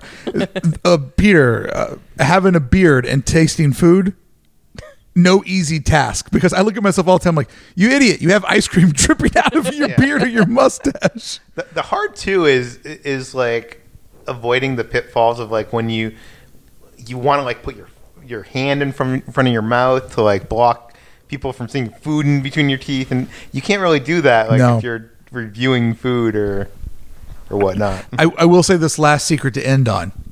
The good thing about the pandemic, The mask. the mask. Covered. mask, I was just yeah. thinking that, and I forgot. It's like it's like ripping the band-aid off now. It's like, oh no, people have to like see my face again. well, not only that, I'll admit to this. I don't. You don't have to, but maybe you'll bond with me. There have been times when I took the audio of what I said and put it under a clip where I'm not Oh, saying that. yeah. Oh. Because you can't That's see my mouth. before. Yeah. Yeah. Like this is the this shot looks better, but I like messed up my words. Yeah. So I would take the clear run and just put it underneath the that Yeah, one. I've done that before. I had no idea. yeah. No, you never knew. Now you know. We're not doing that now. There's no way Now you we can't mess up ever. No, I, I was told my I told Beth I'm like you know the one thing I'm gonna miss about these masks is being able to edit the audio any Oh, way that you want to, and for a lot of times I would I'd be out at downtown Disney or in Buena Vista Street or or Touch of Disney I'd be out there like squinting because if I have sunglasses on and a mask or maybe a hat like. I might as well be the invisible man. Like, there's literally none of me there anymore, you know? Like, I might as well put on a Darth Vader helmet and just rip through the park because you're definitely not seeing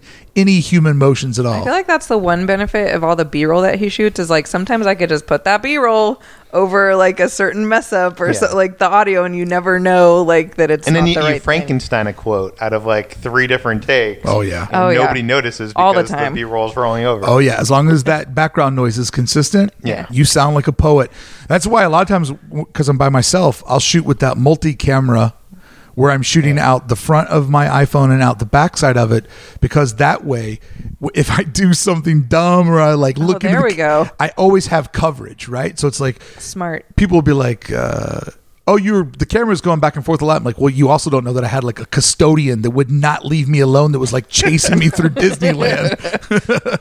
or you know a kid's like staring at you in the back of your lens like all right time to look over at what i'm looking at